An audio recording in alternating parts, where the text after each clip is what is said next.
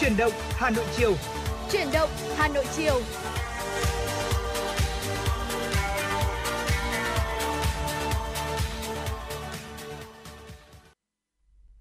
Xin mến chào tất cả quý vị thính giả, chúng ta đang đến với chuyển động Hà Nội chiều ngày hôm nay trên tần số quen thuộc FM 96 MHz của Đài Phát thanh và Truyền hình Hà Nội. Có lẽ ngày hôm nay thì chúng ta cũng có thể cảm nhận được một nền thời tiết cũng khá đặc biệt đúng không quý vị? Dạ. Trong buổi sáng ngày hôm nay thì tiết trời dường như là không phải của mùa hè nữa mà giống Ừ. của mùa thu hơn thì phải. Dạ. Khi mà những gì mà chúng ta đang cảm nhận được thì có phần nhẹ nhàng hơn. Mọi người đang nói là với cái khung thời tiết như thế này thì đúng là làm gì cũng thích, làm gì cũng cảm thấy thoải mái. Và đặc biệt là ngày hôm nay nếu mà chúng ta đang chill chill ở một cái góc nhỏ nào đó hay là đang trên những chuyến hành trình trên chiếc xe của mình và đến với những cái điểm hẹn, đến với những cái mục tiêu thì hy vọng rằng những sự đồng hành của FM 96 cũng sẽ là một người bạn đồng hành để giúp cho chúng ta sẽ có được một buổi chiều thật nhiều năng lượng và sẽ có được những uh, cái uh, tinh thần tích cực để hoàn thành được mục tiêu của mình quý vị nhé. Dạ vâng ạ. Và đừng quên là quý vị có thể yêu cầu tặng ca khúc âm nhạc hay là muốn kết nối với Thu Minh và Bảo Nhật trong chương trình chuyển động Hà Nội chiều ngày hôm nay thông qua số hotline 024 3773 6688 hoặc thông qua fanpage chuyển động Hà Nội FM 96 quý vị nhé. Và để uh, mở đầu chương trình uh, chuyển động Hà Nội chiều ngày hôm nay, xin mời quý vị chúng ta cùng lắng nghe một vài những tin tức đáng quan tâm. Thưa quý vị, thực hiện cao điểm kế hoạch tổng kiểm tra liên ngành về an toàn thực phẩm ở trên địa bàn thành phố. Vừa qua thì đội 4 phòng cảnh sát phòng chống tội phạm về môi trường công an thành phố Hà Nội đã phối hợp với đội quản lý thị trường số 24 của quản lý thị trường Hà Nội bất ngờ đột kích một cơ sở sản xuất bánh kẹo tại địa bàn xã An Khánh, huyện Hoài Đức, Hà Nội. Thời điểm cơ quan chức năng bất ngờ đột kích khu xưởng, các công nhân đang trực tiếp đóng gói để sản xuất ra những túi kẹo thành phẩm giả mạo nguồn gốc xuất xứ. Vì đã quá quen với công việc hàng ngày nên mọi thao tác diễn ra khá thuần thục. Với tốc độ của những cỗ máy chạy bằng cơm như thế này thì chỉ sau vài phút, vô số gói kẹo gắn mác những sản phẩm sản xuất tại Nhật Bản đã được ra lò. Theo tài liệu của cơ quan công an, để thay đổi nhãn mác cho bánh kẹo có nguồn gốc từ Trung Quốc, chủ hàng đã nhập nhiều máy móc, thuê hai nhà xưởng cùng nằm ở trên địa bàn xã An Khánh, huyện Hoài Đức để tránh bị phát hiện. Cả nhà xưởng này suốt ngày cửa đóng then cài. Những công nhân trực tiếp làm việc hầu như cũng chỉ là người thân ở trong gia đình. Qua khai nhận thì bánh kẹo thành phẩm chủ yếu được tiêu thụ tại một số đại lý ở trên địa bàn khu công nghiệp Chùa Tổng ở xã La Phù, huyện Hoài Đức. Mặc dù sản xuất bánh kẹo nhưng tại thời điểm kiểm tra, chủ cơ sở không xuất trình được bất kỳ giấy tờ nào liên quan để chứng minh cơ sở sản xuất đủ điều kiện về an toàn thực phẩm. Ngoài số bánh kẹo có dấu hiệu là hàng giả, cơ quan chức năng còn thu giữ hàng tấn bánh kẹo nhập lậu, có nguồn gốc xuất xứ từ Trung Quốc, không đủ điều kiện lưu hành ở trên thị trường, đang được tập kết tại hai khu xưởng này. Bộ Y tế sẽ có văn bản gửi Bảo hiểm xã hội Việt Nam hướng dẫn các cơ sở khám chữa bệnh thanh toán bảo hiểm y tế máy mượn đặt thay thế cho công văn 2009. Theo đó, Bộ Y tế và Bảo hiểm xã hội Việt Nam thống nhất Bộ Y tế sẽ có công văn thay thế công văn 2009 theo hướng dẫn sẽ thanh toán dịch vụ kỹ thuật trên máy mượn. Trước đó, khi nhận công văn dừng thanh toán bảo hiểm y tế đối với dịch vụ kỹ thuật trên máy mượn, đặt hàng loạt các bệnh viện và Ủy ban nhân dân Thành phố Hồ Chí Minh đã có kiến nghị Bộ Y tế và Bảo hiểm xã hội Việt Nam xem xét vấn đề này vì ảnh hưởng nghiêm trọng đến hoạt động khám chữa bệnh và sức khỏe người bệnh. Hiện bệnh viện mong mỏi hai cơ quan Bộ Y tế và Bảo hiểm xã hội Việt Nam sớm có thống nhất về vấn đề này để quyền lợi người bệnh tham gia bảo hiểm y tế không bị ảnh hưởng. Trước đó liên quan đến việc các bệnh viện trên cả nước lo lắng khi nhận được công văn của Bảo hiểm xã hội Việt Nam về việc dừng thanh toán bảo hiểm y tế thực hiện kỹ thuật, dịch vụ trên máy mượn, máy đặt. Ngày 15 tháng 5, Bộ Y tế cho biết việc thanh toán này vẫn tiếp tục. Bộ Y tế cho biết thời gian qua, nhu cầu khám chữa bệnh rất lớn trong khi nguồn đầu tư còn hạn chế nên các cơ sở khám chữa bệnh đã triển khai các giải pháp trong đó có hình thức đơn vị trúng thầu vật tư, hóa chất mang máy đến đặt hoặc cho mượn máy. Tuy nhiên, trong công văn của Bảo hiểm xã hội Việt Nam gửi Bộ Y tế thì cho rằng việc Bộ Y tế đề nghị ban hành văn bản nhắc nhở, hướng dẫn các đơn vị thực hiện nội dung của thông báo số 1039 vào thời điểm này là không phù hợp vì thông báo kết luận đã được ban hành gần 4 năm. Các đơn vị vẫn thực hiện theo văn bản hướng dẫn duy nhất của Bộ Y tế về vấn đề này là công văn số 2009.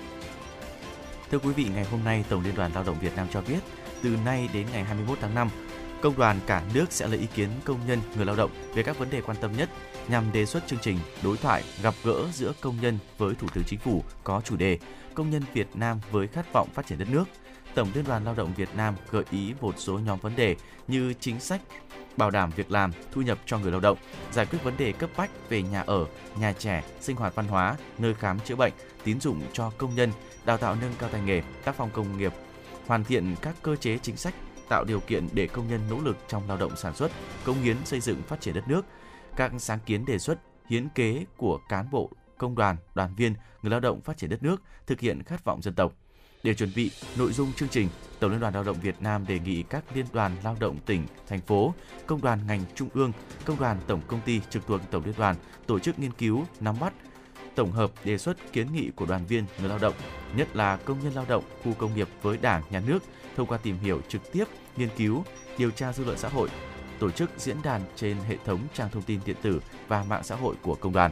Người lao động có thể góp ý kiến trực tiếp với công đoàn cơ sở, liên đoàn lao động địa phương hoặc gửi ý kiến về email ban tuyên giáo tổng liên đoàn a.gmail.com. Ngày hôm nay, báo Lao động Thủ đô phối hợp với Liên đoàn Lao động quận Hai Bà Trưng tổ chức buổi đối thoại giao lưu trực tuyến với chủ đề chế độ chính sách liên quan đến quyền lợi nghĩa vụ của người lao động và người sử dụng lao động. Tại đối thoại, vấn đề chế độ chính sách có tầm ảnh hưởng quan trọng trong quan hệ lao động như tiền lương, tiền thưởng, bảo hiểm xã hội, bảo hiểm y tế, an toàn lao động, thời gian làm việc, nghỉ ngơi, hợp đồng lao động vân vân được người lao động quận Hai Bà Trưng đặc biệt quan tâm. Liên quan đến chế độ đối với công nhân bị tai nạn giao thông trên đường đi làm về, ông Tạ Văn Dưỡng, trưởng ban chính sách pháp luật và quan hệ lao động, Liên đoàn Lao động thành phố Hà Nội thông tin, theo quy định của Luật An toàn vệ sinh lao động, có 3 trường hợp được xác định là tai nạn lao động bao gồm tai nạn xảy ra tại nơi làm việc, trong giờ làm việc, tai nạn xảy ra gắn liền với công việc như trong thời gian nghỉ giải lao, nghỉ giữa ca, trước giờ làm việc, tai nạn trên đường đi làm, từ nơi ở đến nơi làm việc và từ nơi làm việc đến nơi ở. Nếu bị tai nạn, kể cả tai nạn giao thông và các rủi ro khác thì đều được xác định là tai nạn lao động. Nhưng với quãng đường và thời gian hợp lý, vì vậy cần xác nhận của công an phường, cảnh sát giao thông, khi đó người lao động sẽ được hưởng hai quyền lợi. Người sử dụng lao động phải chi trả toàn bộ chi phí y tế để điều trị, trả toàn bộ tiền lương cho người lao động trong thời gian nghỉ việc điều trị và có trách nhiệm giám định sức khỏe cho người lao động Căn cứ tỷ lệ mất sức lao động để bồi thường một khoản tiền, người lao động còn được trợ cấp tai nạn lao động tùy vào mức độ tổn hại sức khỏe. Nếu dưới 31% thì trợ cấp một lần, trên 31% thì chi trả hàng tháng. Tuy nhiên, trường hợp người lao động đang nợ bảo hiểm xã hội thì các quyền lợi bảo hiểm xã hội chưa được thanh toán và chỉ được thanh toán khi người lao động đó được đóng bảo hiểm xã hội. Cơ quan bảo hiểm xã hội có chính sách linh hoạt là doanh nghiệp có thể tách đóng riêng cho người lao động này để giải quyết quyền lợi bảo hiểm xã hội cho người lao động bị tai nạn lao động. Chào mừng Ngày Khoa học và Công nghệ Việt Nam ngày 18 tháng 5 sáng nay tại Hà Nội, Cục Thông tin Khoa học và Công nghệ Quốc gia, Bộ Khoa học và Công nghệ tổ chức khai mạc triển lãm sách khoa học và công nghệ với sự phát triển kinh tế xã hội. Đây là hoạt động nhằm giới thiệu quảng bá tới đông đảo công chúng và các bạn đọc những nguồn tài liệu khoa học và công nghệ quý hiện có tại thư viện của Cục Thông tin Khoa học và Công nghệ Quốc gia cùng với những dịch vụ tiện ích hỗ trợ hoạt động đào tạo, nghiên cứu khoa học và đổi mới sáng tạo Việt Nam. Hiện nay, Thư viện Khoa học và Công nghệ Quốc gia trở thành địa chỉ cung cấp tài liệu khoa học và công nghệ lớn nhất của cả nước với trên 400.000 đầu sách và tạp chí thuộc mọi lĩnh vực khoa học và công nghệ và hệ thống cơ sở dữ liệu trực tuyến cung cấp truy cập đến hàng chục triệu bài báo khoa học trong nước và quốc tế. Trong thời gian diễn ra triển lãm kể từ ngày 17 đến ngày 21 tháng 5, sách giấy thuộc các chuyên ngành khoa học, kỹ thuật, công nghệ sẽ được trưng bày theo từng chuyên ngành. Các đầu sách điện tử cập nhật mới nhất từ các cơ sở dữ liệu hàng đầu thế giới cũng được giới thiệu liên tục để bạn đọc truy cập miễn phí.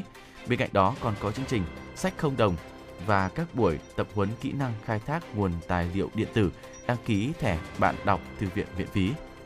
Khoảng 9 giờ ngày hôm nay, trong lúc dừng đỗ chờ đèn đỏ tại nút giao Lý Thường Kiệt, Hỏa Lò, Giã Tượng, hai chiếc ô tô bất ngờ bị cây phượng ven đường gãy đổ, đè lên, Hiện trường cho thấy chiếc xe ô tô màu đen mang biển kiểm soát 30G84164 bị phần thân đè lên gây vỡ cửa kính bên trái, còn xe ô tô màu xám biển kiểm soát 15A39804 bị cành cây đè lên làm vỡ cửa kính sau, bẹp phần thân xe. Rất may cây đổ đã không gây bị thương cho người ngồi và người điều khiển trên hai xe ô tô kể trên.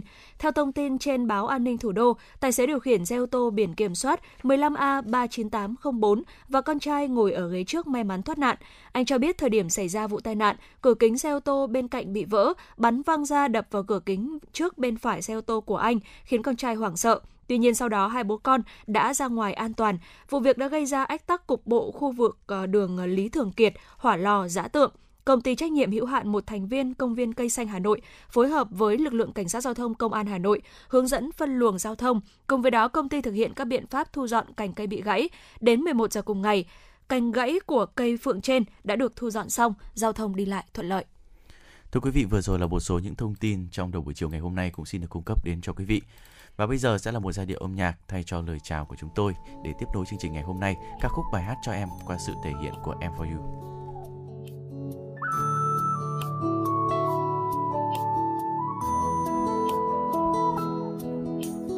Viết cho em mùa hè yêu thương và anh hát cho em khe khẽ dịu dàng. Đừng hờ hững cho mây và nắng nơi sân trường, ngần ngơ mơ vu vơ áo ai.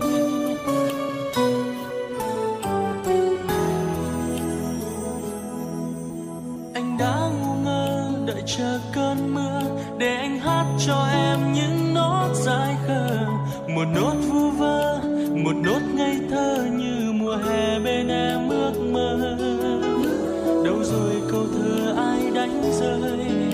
Đâu rồi hành lang tím kỷ niệm? Giờ đã xa xôi mùa ấy anh thôi trên phố xa đời ai?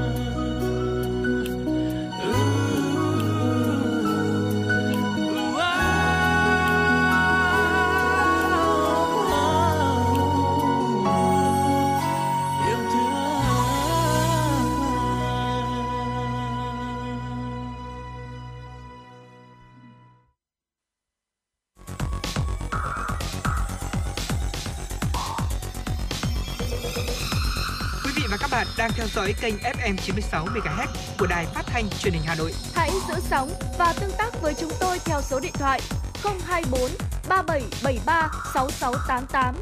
FM 96 đồng hành trên mọi nẻo đường. đường. Dạ vâng thưa quý vị và các bạn quay trở lại với chương trình truyền động Hà Nội chiều ngày hôm nay cùng với à, Thu Minh và Bảo Nhật. À, thưa quý vị có thể nói rằng là ngày nay thì chúng ta thấy rằng ngoại ngữ đóng một vai trò rất là quan trọng trong quá trình học tập công việc cũng như là sự phát triển bản thân của mỗi cá nhân đúng không ạ? Và không chỉ vậy, việc mà chúng ta sử dụng hai này hay là nhiều hơn một ngôn ngữ thì còn tác động tích cực đến cả sự phát triển của não bộ nữa, ngay cả với những người trưởng thành. À, chính vì vậy trong mục nói với cuộc sống ngày hôm nay thì à, chúng tôi Thu Minh và Bảo Nhật sẽ đưa tới cho quý vị một nội dung đó chính là à, để chúng ta xem xem là học ngoại ngữ nó có tác động tới não bộ của chúng ta như thế nào bởi vì việc học ngoại ngữ được coi là một bài tập thể dục cho não. Vâng thưa quý vị, nhiều nghiên cứu khoa học thì cũng đã chỉ ra là uh, một bộ não song ngữ thì sẽ khỏe mạnh và làm việc hiệu quả hơn so với những người mà chỉ giữ sử dụng một ngôn ngữ thôi. Ngày nay thì ngoại ngữ đóng vai trò quan trọng trong quá trình học hành, công việc, rồi tiến trình phát triển của mỗi cá nhân và bản thân chúng ta đúng không ạ? Không chỉ thế mà cái việc sử dụng hai hay là nhiều ngôn ngữ còn có tác động tích cực đến sự phát triển của trí não nữa. Và đặc biệt là với ngay cả người trưởng thành thì những cái lợi ích này cũng rất là lớn. Đầu tiên có thể kể là lợi ích của những cái bộ não song ngữ có thể kể đến các nhà nghiên cứu quan sát được ở những bộ não song ngữ ấy, cái mật độ chất xám và chất trắng cũng sẽ cao hơn. Một số khu vực trong não cũng hoạt động mạnh hơn so với những người mà chỉ dùng một ngôn ngữ thôi. Đây là dấu hiệu của một bộ não khỏe mạnh này. Học ngôn ngữ là công việc phức tạp, được cho là hành vi phức tạp nhất của con người vì nó liên quan đến nhiều cấp độ, từ âm tiết, từ từ ngữ đến cấu trúc, ngữ pháp và đây thực sự là một bài tập thể dục rất hiệu quả dành cho não bộ đấy ạ. Dạ vâng ạ. Và việc học ngôn ngữ có tác động tích cực đến ờ, những vùng não dễ bị lão hóa hoặc là suy giảm bởi bệnh lý thần kinh. Não bộ thì được ờ, luyện tập thường xuyên trong suốt cuộc đời bằng cách là chúng ta sẽ sử dụng nhiều ngôn ngữ ờ, giúp làm chậm thời gian phát các bệnh Alzheimer hay là chứng mất trí tới khoảng 5 năm. Bộ não song ngữ thì có thể bù đắp cho sự thoái hóa não bằng cách là tạo ra các mạng lưới và liên kết mới thay cho liên kết cũ đã bị phá hủy. Nguyên nhân nằm ở việc là chúng ta dùng song ngữ sẽ thúc đẩy chất xám và chất trắng sản sinh ra nhiều hơn, giống giống như vừa rồi anh à, Bảo Nhật cũng đã đề cập tới và các nhà nghiên cứu gọi đây đó chính là sự bù đắp nhận thức thưa quý vị. Và ngày nay thì những lợi ích của việc học một hay là nhiều ngôn ngữ dường như là một điều rất là hiển nhiên và chúng ta thấy uh, rất là nhiều người ngày nay thì họ đã ngày càng chú trọng hơn cái việc học ngoại ngữ, thậm chí là không chỉ học một mà còn học thêm à, một vài những ngôn ngữ khác nữa.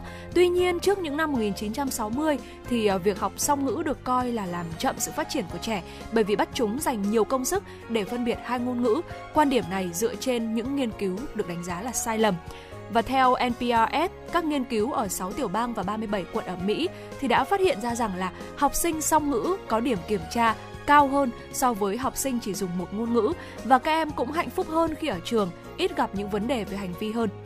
Vâng, thưa quý vị, bên cạnh đó thì cũng có rất nhiều những thông tin khác nữa như là những nghiên cứu gần đây thì cũng chỉ ra là uh, sự nỗ lực và tập trung để chuyển đổi giữa hai ngôn ngữ cũng giúp kích thích rất nhiều những hoạt động từ đó thì củng cố cái vùng vỏ não ở trước chán ấy. đây là một khu vực rất quan trọng có vai trò điều hành giải quyết vấn đề xử lý công việc và loại bỏ những cái thông tin mà đôi khi là nó không quan trọng chức năng điều hành là một trong những chức năng phức tạp nhất của não và phân biệt của con đây là một trong những cái điều mà Ờ, có thể giúp cho chúng ta phân biệt một cách rõ ràng nhất giữa con người với những động vật khác có thể thấy là có rất nhiều những cái lợi ích khi mà chúng ta sở hữu và sử dụng cái trí não mà có hai à, hai ngôn ngữ khác nhau đấy ạ. Đã. Bên cạnh đó thì uh, nhiều người cũng có nói là uh, thường thì ngoại ngữ sẽ dành cho lớp trẻ thôi đúng không ừ, ạ? Dạ. Bởi vì uh, nó phức tạp như thế thì đôi khi là người già mình cũng không cần thiết cho lắm hay là nó khó học quá nên là thôi cái này có khi dành cho người già nhưng liệu nó có đúng không ạ? Dạ vâng ạ. Uh, trong thời gian dài thì người ta cho rằng là cái thời điểm tốt nhất để học ngoại ngữ là khi chúng ta còn nhỏ. Trẻ em học ngoại ngữ tốt hơn bởi vì uh, não của chúng vẫn đang phát triển và có tính linh hoạt cao hơn. Họ cho rằng là uh, người đã thanh niên, người đã thành niên thì uh, không thể học ngoại ngữ một cách hiệu quả tuyệt đối được. Thế nhưng mà những nghiên cứu gần đây thì đã phủ nhận điều này. Nhiều người học ngoại ngữ khi đã trưởng thành và vẫn trở nên thành thạo được. Các nhà khoa học xem xét sự khác biệt trong việc học ngôn ngữ, liệu bộ não của con người có linh hoạt hơn khi còn nhỏ và trở nên cố định ở tuổi trưởng thành hay à, sự khác biệt đến từ những yếu tố khác như là điều kiện học này, tần suất học, tài liệu học, sự lười biếng của người học và tác động của những người xung quanh. Chẳng hạn như là một người trưởng thành làm một lúc hai công việc đến lớp học ngoại ngữ lúc 19 giờ thì à, có kiểu tiếp thu khác với đứa trẻ chỉ chuyên tâm học hành, luôn nhận được sự khích lệ từ ông bà cha mẹ. Như vậy thì chúng ta thấy rằng là sự khác biệt giữa việc học ngôn ngữ ở trẻ em và người lớn chính là sự kết hợp giữa hai yếu tố linh hoạt và điều kiện học tập. Ngoài ra thì nó còn nằm ở năng lực của từng người. ở cùng hoàn cảnh một số người sẽ tiến bộ nhanh trong khi số người khác thì à, lại gặp khó khăn.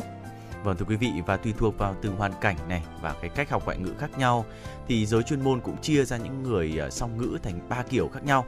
Trong đó thì song ngữ phức hợp bao gồm là người học thụ động cùng lúc cả hai ngôn ngữ từ nhỏ do sống ở trong môi trường đa ngôn ngữ. Song ngữ ngang hàng là nhóm người sử dụng hai ngôn ngữ trong môi trường khác nhau, chẳng hạn như là sử dụng tiếng Anh ở trường và nói tiếng mẹ đẻ thì ở nhà. Dạ. Song ngữ thứ cấp thì bao gồm là người học ngôn ngữ mới thông qua tiếng mẹ đẻ của mình và tất cả những điều những cái kiểu người song ngữ trên thì đều có thể sử dụng thành thạo ngôn ngữ và rất khó để có thể phân biệt ra được sự khác biệt nếu như mà không học ngoại ngữ từ nhỏ ấy, thì người học vẫn có thể bắt đầu học ngôn ngữ mới ở tuổi trưởng thành ừ. chính vì thế nên là không có sự khác biệt nhau quá lớn giữa các kiểu học với nhau tuy nhiên là có thể là đâu đó có những cái sự ờ, tiến bộ khác nhau rồi là cái thành quả nó sớm hay muộn thôi. Nhưng tuy dạ. nhiên nếu mà chúng ta có sự cố gắng thì chắc chắn rồi. Ờ, khi mà chúng ta nói song ngữ thì người ta cũng không thể phân biệt được là ở ừ, mình học song ngữ từ nhỏ hay là mình mới ừ. học đâu đúng không ạ? Dạ vâng ạ. Và rõ ràng chúng ta thấy rằng là ngày nay thì khi mà chúng ta biết thêm ít nhất là một ngoại ngữ bên cạnh tiếng mẹ đẻ của chúng ta thì sẽ mang tới rất là nhiều những cái lợi ích rất là nhiều uh, những cái điều kiện cơ hội để chúng ta có thể phát triển. Và mong rằng là với sự chia sẻ vừa rồi uh, chúng ta thấy rằng là học ngoại ngữ cũng là một bài tập thể dục uh, rất là tốt cho não của chúng ta giúp rèn luyện não bộ của chúng ta và không chỉ với trẻ nhỏ mà ngay cả với người trưởng thành thì sẽ phần nào củng cố được động lực nếu như quý vị thính giả nào mà chúng ta đang ở độ tuổi trưởng thành mà chúng ta ừ, vẫn đang băn khoăn là uh, không biết là mình có nên uh, đi học ngoại ngữ ở một cái độ tuổi này hay không và không biết là chúng ta học thì có vào có tốt được hay không thì yeah. Dạ. quý vị yên tâm nhé bởi vì là rõ ràng thông qua cái phần chia sẻ vừa rồi thì chúng ta thấy rằng là hoàn toàn có những cái lợi ích và hoàn toàn chúng ta có thể học được đúng không ạ? Dạ vâng và hy vọng là với những thông tin đó thì nếu mà quý vị mình có bổ sung thêm gì nữa về những câu chuyện của mình trong quá trình mà học ngoại ngữ thì cũng có thể chia sẻ với chúng tôi nhé.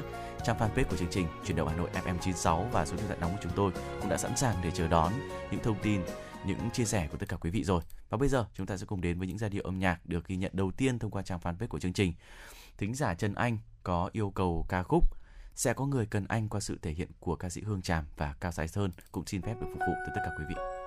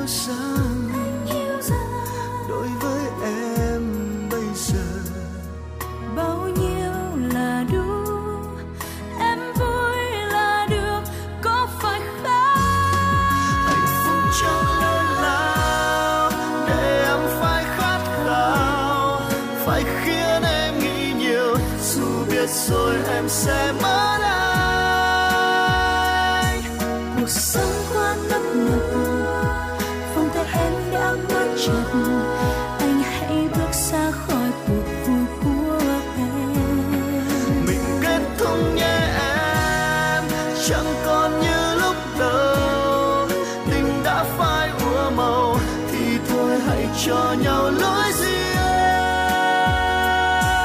Một người sống với ước vọng một người vẫn yêu thật lòng. Rồi anh sẽ yêu thêm một ai cần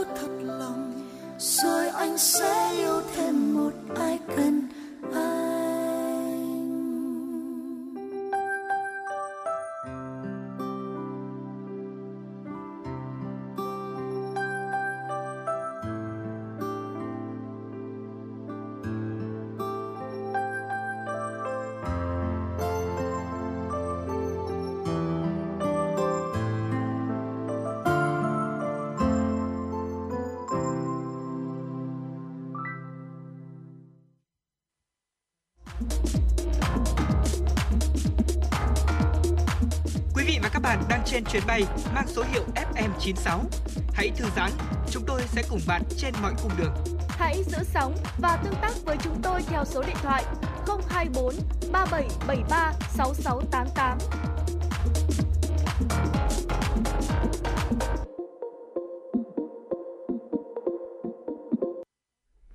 Thưa quý vị, quay trở lại với những thông tin trong uh, chuyển động Hà Nội chiều ngày hôm nay là một số những thông tin liên quan đến kinh tế cũng xin được gửi đến cho tất cả quý vị.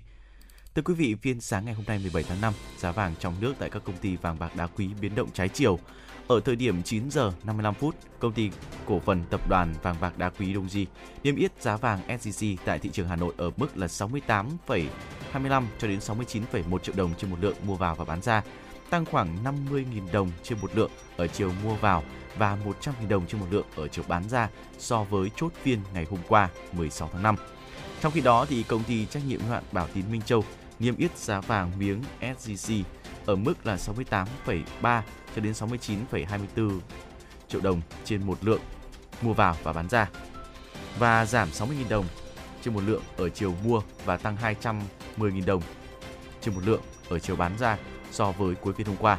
Tại công ty vàng bạc đá quý Sài Gòn, giá vàng SJC ở thị trường Hà Nội qua niêm yết của doanh nghiệp giao dịch đang ở mức là 68,25 cho đến 69,27 triệu đồng trên một lượng mua vào và bán ra, không đổi so với cuối phiên ngày hôm qua. Thưa quý vị và các bạn, Bộ Công Thương vừa ban hành quyết định về việc chấm dứt việc áp dụng biện pháp chống bán phá giá đối với một số mặt hàng thép mạ có xuất xứ từ Hàn Quốc và Trung Quốc. Mã vụ mã vụ việc R01 AD02, Bộ Công Thương đã bắt đầu tiến hành ra soát cuối kỳ vào tháng 6 năm 2021 theo quy định của Luật Quản lý ngoại thương và trên cơ sở hồ sơ đề nghị ra soát của đại diện ngành sản xuất trong nước. Việc điều tra được thực hiện theo đúng quy định của Tổ chức Thương mại Thế giới, luật quản lý ngoại thương và các quy định liên quan. Bên cạnh đó, Bộ Công Thương đã thu thập thông tin, tổng hợp ý kiến các bên liên quan, xem xét và đánh giá kỹ lưỡng về những tác động của sản phẩm thép mạ nhập khẩu với ngành sản xuất trong nước và mức độ bán phá giá của các doanh nghiệp sản xuất, xuất khẩu của Hàn Quốc và Trung Quốc. Kết quả điều tra cho thấy sau 5 năm áp dụng biện pháp chống bán phá giá, ngành sản xuất trong nước không còn chịu thiệt hại đáng kể và trước mắt hàng hóa nhập khẩu từ Hàn Quốc và Trung Quốc cũng không có khả năng tái diễn thiệt hại cho ngành sản xuất trong nước. Trên cơ sở kết quả điều tra, thực hiện quy định của WTO, Luật quản lý ngoại thương, các văn bản hướng dẫn và ý kiến của các bên liên quan, Bộ Công Thương quyết định chấm dứt áp dụng biện pháp chống bán phá giá đối với một số sản phẩm thép mạ có xuất xứ từ Hàn Quốc và Trung Quốc. Thời gian tới, Bộ Công Thương sẽ phối hợp với các cơ quan đơn vị liên quan tiếp tục theo dõi sát tình hình nhập khẩu một số mặt hàng thép mạ từ các nguồn vào Việt Nam để kịp thời có biện pháp phù hợp theo đúng cam kết quốc tế và pháp luật trong nước nhằm bảo vệ lợi ích chính đáng của ngành sản xuất trong nước cũng như của người tiêu dùng.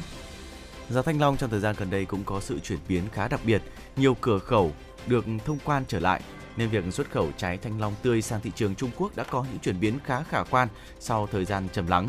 So với cách đây khoảng 2 tuần thì giá thanh long ruột đỏ tại nhiều địa phương ở đồng bằng sông Cửu Long đã tăng hơn 10.000 đồng trên 1 kg, khiến người trồng có những sự phấn khởi. Cụ thể thì thanh long ruột đỏ loại 1 được bán với giá là 23 cho đến 27.000 đồng trên 1 kg, loại 2 từ 19 cho đến 20.000 đồng trên 1 kg. Riêng thanh long ruột trắng do đầu ra xuất khẩu chậm nên giá chỉ nhích tăng nhẹ khoảng 3.000 đồng trên 1 kg lên mức là 9 đến 12.000 đồng trên 1 kg tùy loại. Dự báo nhu cầu xuất khẩu thanh long sẽ tăng trong thời gian tới. Tuy nhiên thì nguồn cung ở các nhà vườn lại rất hạn chế. Vì vậy một số doanh nghiệp chấp nhận đẩy giá lên cao để thu gom cho đủ chuyến hàng xuất khẩu. Còn 2 cho đến 3 tuần nữa thì thủ phủ Thanh Long Bình Thuận sẽ bắt đầu vào vụ thu hoạch chính. Địa phương này cũng đã khuyến cáo đến các doanh nghiệp cần tăng cường triển khai thực hiện tốt những công tác như phòng chống dịch Covid-19 khi đưa Thanh Long xuất khẩu sang Trung Quốc, bởi thị trường này đang thực hiện chính sách Zero Covid-19. Do đó thì đòi hỏi hàng hóa phải đảm bảo sạch trong toàn bộ quá trình sản xuất cũng như vận chuyển lên cửa khẩu trước khi xuất khẩu. Trong 4 tháng đầu năm, sản lượng vận tải hành khách công cộng ở Hà Nội liên tục khởi sắc do nhu cầu đi lại tăng cao. Theo thống kê của Trung tâm Quản lý Giao thông Công cộng Thái Hồ Phương cho biết, lượng khách đi xe buýt, đường sắt đô thị trong 4 tháng qua đạt 48,1 triệu lượt, trong đó xe buýt đạt 46,1 triệu lượt, đường sắt đô thị 2A đạt 1,9 triệu lượt. Phó Giám đốc Trung tâm Quản lý Giao thông Công cộng Hà Nội Thái Hồ Phương cho biết, lượng hành khách đi xe buýt liên tục tăng lên qua các tháng, đặc biệt là khách đi lại thường xuyên, khách vé tháng. Thống kê cho thấy sản lượng tem vé tháng tháng 4 tăng 68,6% so với tháng 3. Trước đó, lượng tem vé tháng tháng 3 tăng 33,2% so với tháng 2. Theo Phó Giám đốc Trung tâm Quản lý Giao thông Công cộng Hà Nội, sau hơn 4 tháng đi vào vận hành, các tuyến xe buýt điện đầu tiên trên địa bàn Hà Nội cũng đã hoạt động ổn định. Sản lượng hành khách có xu hướng tăng dần, bình quân 16 đến 20 lượt hành khách một lượt. Số lượng hành khách sử dụng vé tháng khá cao, bình quân đạt trên 107 hành khách một tháng một tuyến. Tình hình dịch COVID-19 được kiểm soát và giảm mạnh, các hoạt động kinh tế xã hội được trở lại bình thường, trong đó có việc học sinh sinh viên đi học trực tiếp đã dẫn đến nhu cầu đi lại của người dân tăng lên. Nhu cầu đi lại bằng phương tiện vận tải công cộng theo đó cũng tăng lên. Ông Thái hồ Phương chia sẻ, chất lượng dịch vụ vận tải công cộng trên địa bàn thành phố Hà Nội trong thời gian qua đã được cải thiện, số lượng tuyến và số lượng phương tiện đều tăng, vùng phục vụ được mở rộng. Loại hình vận tải công cộng bằng đường sắt đô thị cũng dần khẳng định được tính ưu việt nhờ tốc độ thời gian chuyến đi được đảm bảo. Thưa quý vị, phát triển mạng lưới xe buýt thì luôn được xem là một giải pháp quan trọng góp phần làm giảm ùn tắc giao thông đô thị Thành phố Hà Nội vì thế cũng đã đưa ra rất nhiều những chính sách ưu tiên cho loại hình vận tải công cộng này. Tuy nhiên thì trên thực tế vẫn còn rất nhiều những hạn chế, cụ thể là các hạ tầng cho xe buýt như là khu vực nhà chờ, điểm đón xe còn nhiều hạn chế. Nhiều chỗ đang vừa không an toàn, vừa khiến cho người dân e ngại khi mà đi xe buýt. Tình trạng các đơn vị thi công không hoàn trả lại hệ thống biển báo điểm chờ xe buýt sau khi mà hoàn thành cải tạo và sửa chữa nâng cấp đường đã diễn ra khá phổ biến. Có nơi sau khi cải tạo đường khu vực nhà chờ chưa được điều chỉnh nên ở vị trí bất hợp lý. Cụ thể là nhà chờ xe buýt tại khu vực như tại chợ Mơ. Nhà chờ chỉ cách nút giao chưa đến 20 mét và khi xe buýt vào đón khách thì sẽ phát sinh nguy cơ mất an toàn. Bên cạnh đó thì ờ, nhiều nhà chờ bị lấn chiếm nghiêm trọng như nhà chờ ở trên đường Lê Thanh Nghị. Thoạt nhìn thì trông như một điểm trông giữ xe. Ghế ngồi dành cho khách chờ xe buýt thì hoen dỉ, ngả nghiêng. Thời gian qua, Hà Nội đã có nhiều chính sách ưu đãi phát triển xe buýt như là mở thêm tuyến, đầu tư thay thế phương tiện. Tuy nhiên, khi đến điểm dừng Nhà chờ xe buýt thì vẫn còn rất sập sệ thì khó có thể thu hút được người dân lựa chọn xe buýt để thay thế cho phương tiện cá nhân. Đây là những thông tin cũng xin phép được cung cấp đến cho tất cả quý vị. Dạ vâng thưa quý vị, và vừa rồi thì thông qua fanpage chuyển động Hà Nội FM 96 thì chúng tôi cũng đã nhận được ờ, yêu cầu âm nhạc đến từ vị thính giả ờ, Nguyễn Chí Vượng. Ờ, chiều nay mình tặng chương trình bài hát Hương Ngọc Lan của Mỹ Linh và với lời chia sẻ vừa rồi thì ngay sau đây chương trình của chúng tôi sẽ được gửi tặng cho thính giả cũng như là tất cả quý vị thính giả đang nghe đài ca khúc Hương Ngọc Lan với sự thể hiện của ca sĩ Mỹ Linh.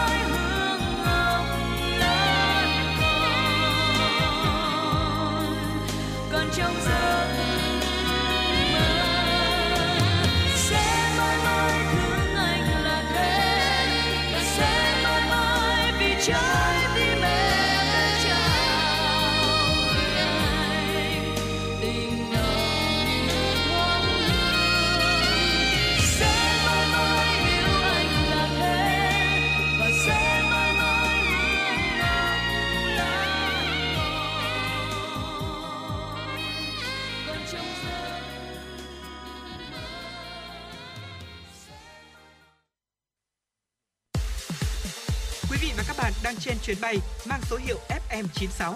Hãy thư giãn, chúng tôi sẽ cùng bạn trên mọi cung đường.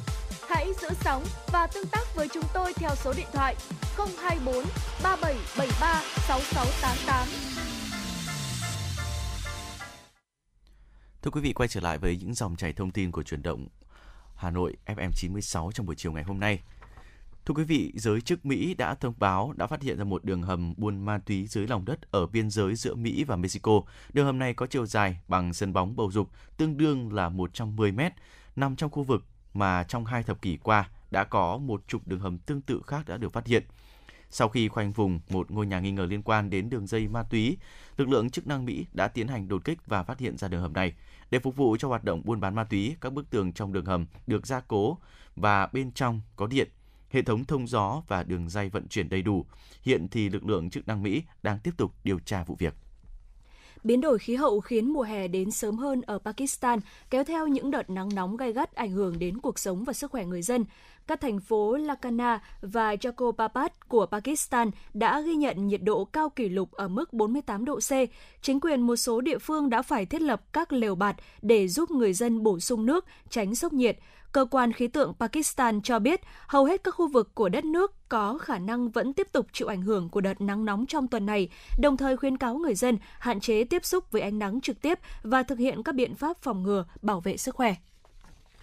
Thưa quý vị, giới chức thị trấn Abu, tỉnh Yamaguchi tại Nhật Bản thì đang phải giải quyết một vụ việc thanh niên biến mất với khoản tiền hỗ trợ COVID-19 của 463 hộ gia đình. Vụ việc hư hữu ở chỗ là người đàn ông này đứng đầu trong danh sách thông tin tài khoản được gửi đến ngân hàng của thị trấn và đã có nhầm lẫn cho rằng tiền sẽ được chuyển vào tài khoản của người này trước, từ đó thì phân phối cho những người khác. Sau khi nhận được khoản tiền trị giá 46,3 triệu yên, tương đương với hơn 8 tỷ Việt Nam đồng, thì đối tượng đã rút hết tiền ra khỏi tài khoản và rời khỏi địa phương. Hiện thì lực lượng chức năng đang tìm cách để xử lý vụ việc. Ít nhất 14 người thiệt mạng và 19 người bị thương trong một vụ tai nạn xe buýt xảy ra hôm qua ở tỉnh Đông Java, Indonesia. Chiếc xe buýt đã đâm vào một cột trụ gắn bảng quảng cáo. Vào thời điểm xảy ra tai nạn, trên xe có 31 hành khách. Các nạn nhân đến từ một ngôi làng gần Surabaya, tỉnh lỵ của tỉnh Đông Java và đang trở về nhà sau kỳ nghỉ cuối tuần dài tại một địa điểm nghỉ mát nổi tiếng cách đó khoảng 400 km. Tai nạn giao thông thường xảy ra ở những nơi có nhiều phương tiện giao thông cũ, được bảo dưỡng kém và tài xế thường xuyên vi phạm luật giao thông đường bộ tại Indonesia. Tổ chức Y tế Thế giới WHO ngày hôm qua đã cảnh báo là dịch COVID-19 có thể lây lan nhanh tại Triều Tiên, quốc gia mà theo WHO chưa bắt đầu chương trình tiêm chủng. Theo giám đốc khu vực Đông Nam Á của WHO, tiến sĩ Proman Singh, trong bối cảnh Triều Tiên vẫn chưa triển khai chương trình tiêm chủng vaccine COVID-19, có nguy cơ virus có thể lây lan nhanh chóng trong cộng đồng trừ khi được ngăn chặn bằng các biện pháp phù hợp và ngay lập tức. Ngoài ra thì WHO cho biết, cơ quan này vẫn chưa nhận được báo cáo cụ thể về đợt bùng phát dịch bệnh ở Triều Tiên từ nhà chức trách. Trong khi đó thì hãng thông tấn Trung ương Triều Tiên cũng đưa tin nhà lãnh đạo Triều Tiên Kim Jong Un đã chỉ thị quân đội nước này ổn định việc phân phối thuốc điều trị triệu chứng của COVID-19 ở thủ đô. Ông cũng yêu cầu các hiệu thuốc phải hoạt động 24 trên 24 để đảm bảo người dân có thể mua thuốc bất cứ lúc nào.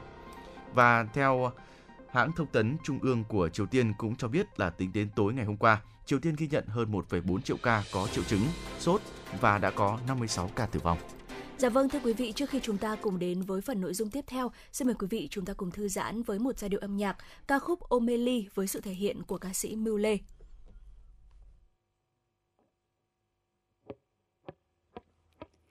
Omeli,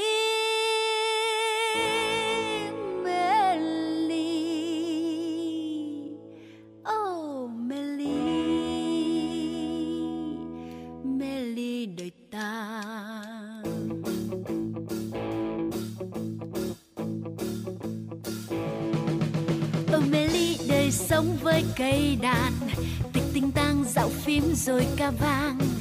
Chiều em em nhìn phía xa mây vàng. Dục lòng ta giao khúc ca với đàn. Một chiều mưa ta hát vang mưa rơi. Rồi cùng ta mưa đáp cho tươi đời. Một ngày nắng ta hát vang nắng tươi. Đàn cầm tay say sưa hát làng muôn vui. Gió sâm đã về cùng tiếng hát tiếng cười thấp thoáng bóng người ngoài đám lúa cất lời. Thấy tiếng hát cười là gió sớm đến mời người ơi đàn đi. Oh mê lý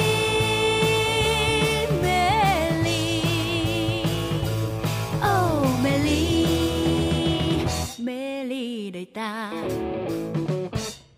Đứng giữa cánh đồng nhìn ánh nắng phơi hồng, có tiếng hát trong từ đám lúa lướt về thoáng thấy tiếng nàng và thoáng thấy tiếng cười đàn ta hòa vang. Ông mê lý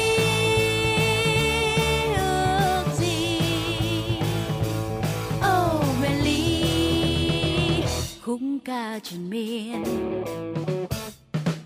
Ô mê ly đời sống bao duyên tình. Trời về trường ngồi dưới hàng cây xanh. Nhìn bao la đồng xót xa mờ. Đàn hoa vang tựa sóng xô đến bờ. Đường về buôn em bé vui câu ca. Dùng hồn thơ tha thiết yêu quê nhà, Đàn cùng ta giao khúc ca chơi vơi. Những đoàn vang nhịp nhàng đường ngàn đời Đứng giữa cánh đồng nhìn ánh nắng phơi hồng. Có tiếng hát trong từ đám lúa lướt về. Thoáng thấy tiếng nàng và thoáng thấy tiếng cười đàn ta hoa vang oh mê ly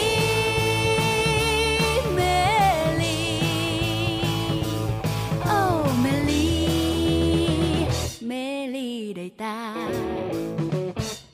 Đứng giữa cánh đồng, nhìn ánh nắng phơi hồng.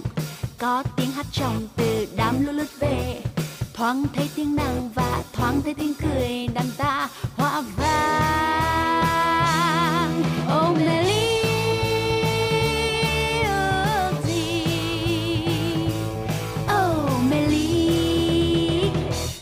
ca triền miên. Oh mê ly đời sống bao duyên tình, Trời về trưa ngồi dưới hàng cây xanh. Nhìn bao la đồng lúa sát ra mờ, Đàn hoa vang tựa sóng sột đến bờ. Đường về buôn em bé vui câu ca, Dùng hồn thơ tha thiết yêu quê nhà. Đàn cùng ta giao khúc ca chơi vơi, Nhạc đoàn vang nhịp nhàng đưa ngàn đời Đứng giữa cánh đồng nhìn hồng. Có tiếng hát trong từ đám lúa lướt về. Thoáng thấy tiếng nàng và thoáng thấy tiếng cười đàn ta hoa vàng ôm bé ly ước gì? Oh mê ly mê ly đời ta.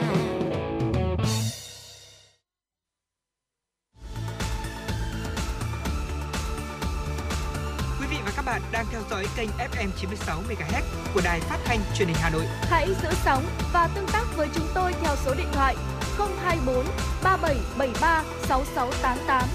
FM 96 đồng hành trên mọi nẻo đường.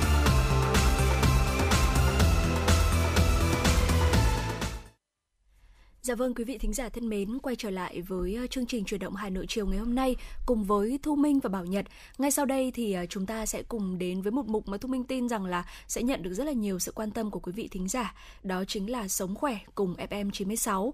À, thưa quý vị, có thể nói rằng là chúng ta đang ờ, sống ở giữa những ngày tháng 5, những ngày mùa hè thế nhưng mà thời tiết thì lại không thực sự là mùa hè cho lắm Dạ, đúng không ạ? Đúng rồi. À, thế nhưng mà bên cạnh đó thì Thu Minh tin rằng là chúng ta vẫn có một chút gì đấy chúng ta hòa chung với không khí này bằng cách là ờ, chúng ta sẽ dần dần chuyển một vài những cái thói quen ờ, ví dụ như là chúng ta sẽ uống các cái loại nước giải khát nhiều hơn này Ừ. và một trong số đó thì ờ, có một loại nước mà Thu Minh tin rằng là sẽ được rất là nhiều người thích đó chính là nước chanh. Wow, Ừ. nước chanh một trong những cái loại nước giải khát mà tôi nghĩ là có có thì là còn gắn liền với tuổi thơ của rất nhiều người, đặc biệt là ngày xưa khi mà Ừ. còn ở quê thì ờ, mỗi lần mà nghĩ đến một cái loại nước nào đó để có thể giải khát đặc biệt là trong mùa hè thì Dạ. nước chanh sẽ là một trong những cái loại nước mà được ưu tiên đầu tiên đúng không ạ? Dạ Bởi vâng vì ạ. hương vị nó cũng thanh mát này mà đôi khi nó còn có rất nhiều những lợi ích cho sức khỏe của mình nữa. Dạ vâng. Nhưng tuy nhiên nha, không phải là quý vị nào cũng biết là nước chanh có lợi như thế nào đâu. Dạ vâng ạ. Và và Thu Minh uh, bổ sung uh, một cái lý do nữa khiến cho nước chanh được rất là nhiều người yêu người yêu thích đó chính là nó rất là rẻ đúng không ạ? À đúng và rồi. ai cũng biết pha. Ngày xưa tôi vẫn nhớ là ở nhà tôi vẫn còn một cái cây chanh và cứ phải đợi khi nào mà chanh nó nó quả nó to to, cứ ngày nào cũng ra ngắm xem là chanh nó đã đủ cái size, nó đã to đủ chưa để có thể ừ. hái về pha nước. Ừ. Yeah, và có thể thấy là cái cây chanh rồi là những quả chanh như thế này cũng rất là dễ kiếm ở thời ừ. điểm hiện tại đúng không ạ? Dạ. Ra chợ thì chanh cũng rẻ thôi. Mình mua một cân thì chắc là cho cả nhà uống cả tuần đúng không ạ? Dạ vâng ạ. Và ngay sau đây thì à, Thu Minh và Bảo Nhật chúng tôi sẽ chia sẻ tới cho quý vị à, bốn lợi ích sức khỏe mà chúng ta sẽ nhận được uh, khi mà chúng ta thưởng thức một cốc nước chanh quý vị nhé. Ừ, nước chanh thì nó quen thuộc rồi, được nhiều người ưa thích rồi bởi vì tính đơn giản, tiện lợi này mà như chúng tôi cũng đã kể trên rồi đấy còn rẻ nữa. Nhưng tuy nhiên những cái loại ước nước mà rất là dễ pha chế và lại rẻ như thế này lại cung cấp cho chúng ta rất nhiều những cái chất dinh dưỡng như là từ protein này, glucid này, canxi, cả kali và đặc biệt là với lượng à, vitamin C rất dồi dào. Nước chanh mang lại rất nhiều những lợi ích cho sức khỏe của chúng ta. Đầu tiên cần phải kể đến như là nước chanh là giàu vitamin vừa kể xong rồi. Nước ép từ một loại quả chanh, một quả chanh thì có thể chứa từ khoảng 30 mg vitamin C, tương đương khoảng 33% trong số 90 mg lượng khuyến nghị hàng ngày uh, có thể dành cho nam giới và 40% trong số 75 mg uh, IDA uh, cho nữ giới và đây là theo những cái thông tin của Viện Y tế Quốc gia Hoa Kỳ. Vitamin C thì chúng ta cũng biết có rất nhiều tác dụng tốt cho sức khỏe của mình, điển hình như là uh, giúp cơ thể của chúng ta có thể chữa lành được tốt hơn. Uh, chúng ta có thể xem những bộ phim ở trong uh, uh, như là của Big Man đúng không ạ? Có dạ. khả năng gọi là tự chữa lành đấy ạ. Đương nhiên là nước chanh nó sẽ không thể giúp cho chúng ta chữa lành một cách thần kỳ như thế, nhưng cũng sẽ giúp cho cơ thể của chúng ta nếu mà có những cái vết thương nó cũng sẽ được chữa trị một cách nhanh hơn. Dạ. Cơ thể chúng ta rất cần những cái vitamin như thế này để tạo ra những cái collagen, một loại protein quan trọng và là một phần của mô liên kết ờ, mà cơ thể của chúng ta có thể sử dụng để chữa lành vết thương. Bên cạnh đó thì nước chanh cũng có thể hỗ trợ ờ, hệ thống miễn dịch này, Vitamin C có thể giúp chúng ta giảm những triệu chứng như là cảm lạnh, chống lại virus, vi khuẩn gây bệnh và có thể cải thiện được cả cái sự hấp thụ sắt nữa. Sắt thì là rất cần thiết cho những cái tế bào trong cơ thể của chúng ta uh, có thể phát triển được. Dùng nước chanh có thể giúp cơ thể tăng cường hấp thụ sắt này, đặc biệt là đối với những cái vận động viên và những người thường xuyên bị thiếu máu thì nước chanh hay là những cái chất như thế này lại vô cùng quan trọng. Dạ vâng ạ.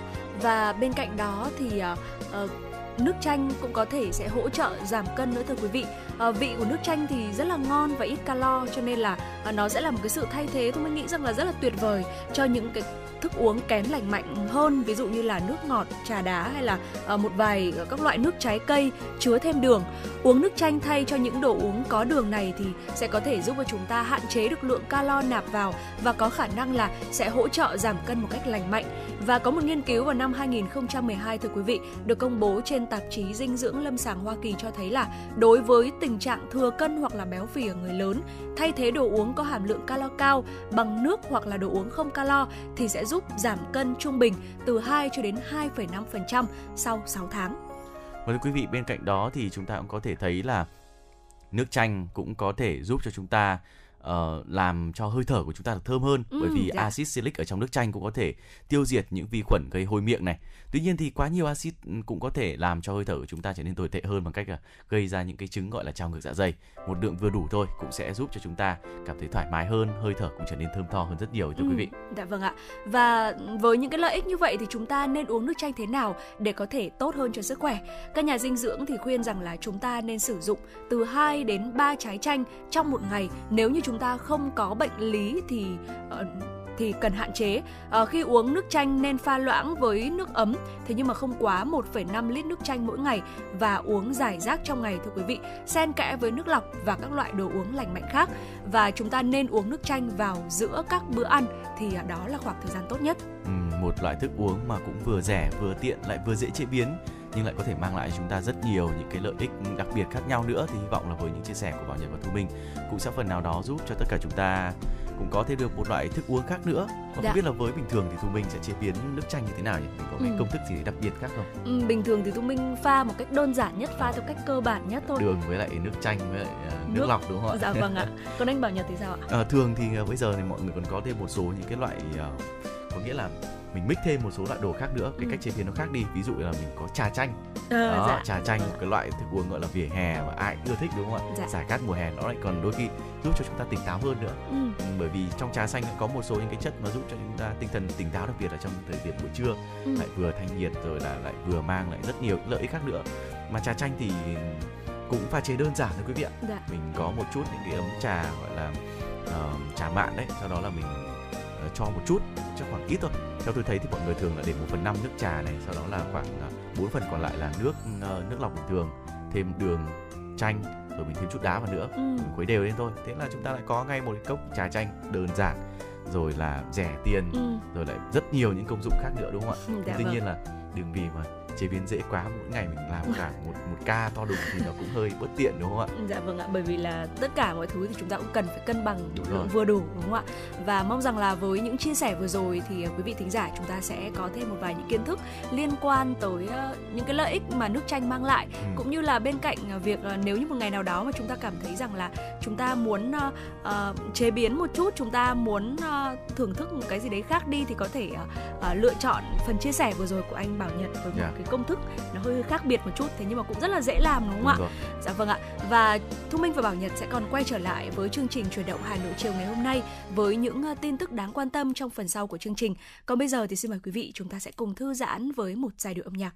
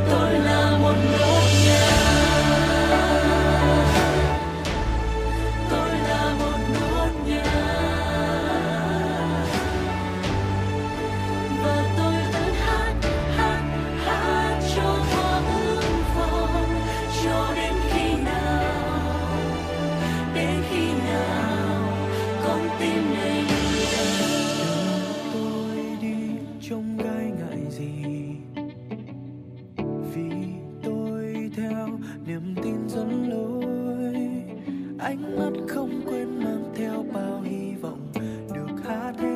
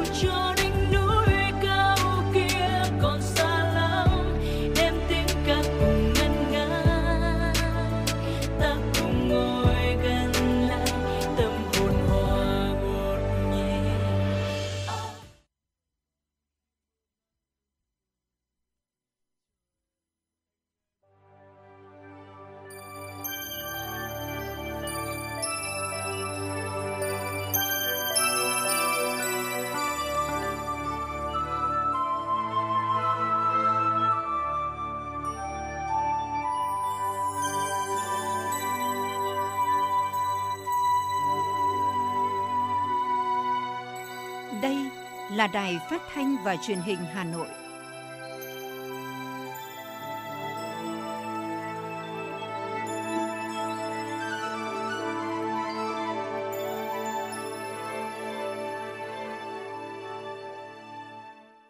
Quý vị và các bạn thân mến, Chương trình truyền động Hà Nội chiều của chúng tôi đang được phát trực tiếp trên tần số FM 96 MHz của Đài Phát thanh và Truyền hình Hà Nội. Chương trình cũng đang được phát trực tuyến trên trang web hanoitv.vn. Và tiếp theo chương trình, chúng tôi xin chuyển đến quý vị những thông tin đáng chú ý. Thưa quý vị và các bạn, Ủy ban Thường vụ Quốc hội đã có thông báo về việc chuẩn bị kỳ họp thứ ba Quốc hội khóa 15. Về chương trình kỳ họp, Ủy ban Thường vụ Quốc hội đề nghị tiếp tục nghiên cứu, giả soát, bố trí thời gian cho từng nội dung một cách phù hợp để cố gắng giảm tối đa thời gian kỳ họp nhưng vẫn bảo đảm được chất lượng kỳ họp. Trong đó giữ nguyên thời gian chất vấn là 2,5 ngày, bố trí thảo luận các nội dung về công tác thực hành tiết kiệm, chống lãng phí và việc kéo dài thời hạn áp dụng nghị quyết số 42 2017 QH14 cùng phiên thảo luận về kinh tế xã hội, bố trí khoảng cách hợp lý giữa việc trình bày tờ trình, báo cáo thẩm tra với việc thảo luận ở tổ và hội trường bảo đảm có thời gian cho việc tổng hợp giải trình ý kiến đại biểu, cùng với đó phát huy kinh nghiệm của các kỳ họp trước, tiếp tục làm tốt chuẩn bị chu đáo kỹ lưỡng hơn nữa các điều kiện bảo đảm về mọi mặt công tác thông tin tuyên truyền để kỳ họp thứ ba diễn ra thông suốt, an toàn, hiệu quả và thành công tốt đẹp.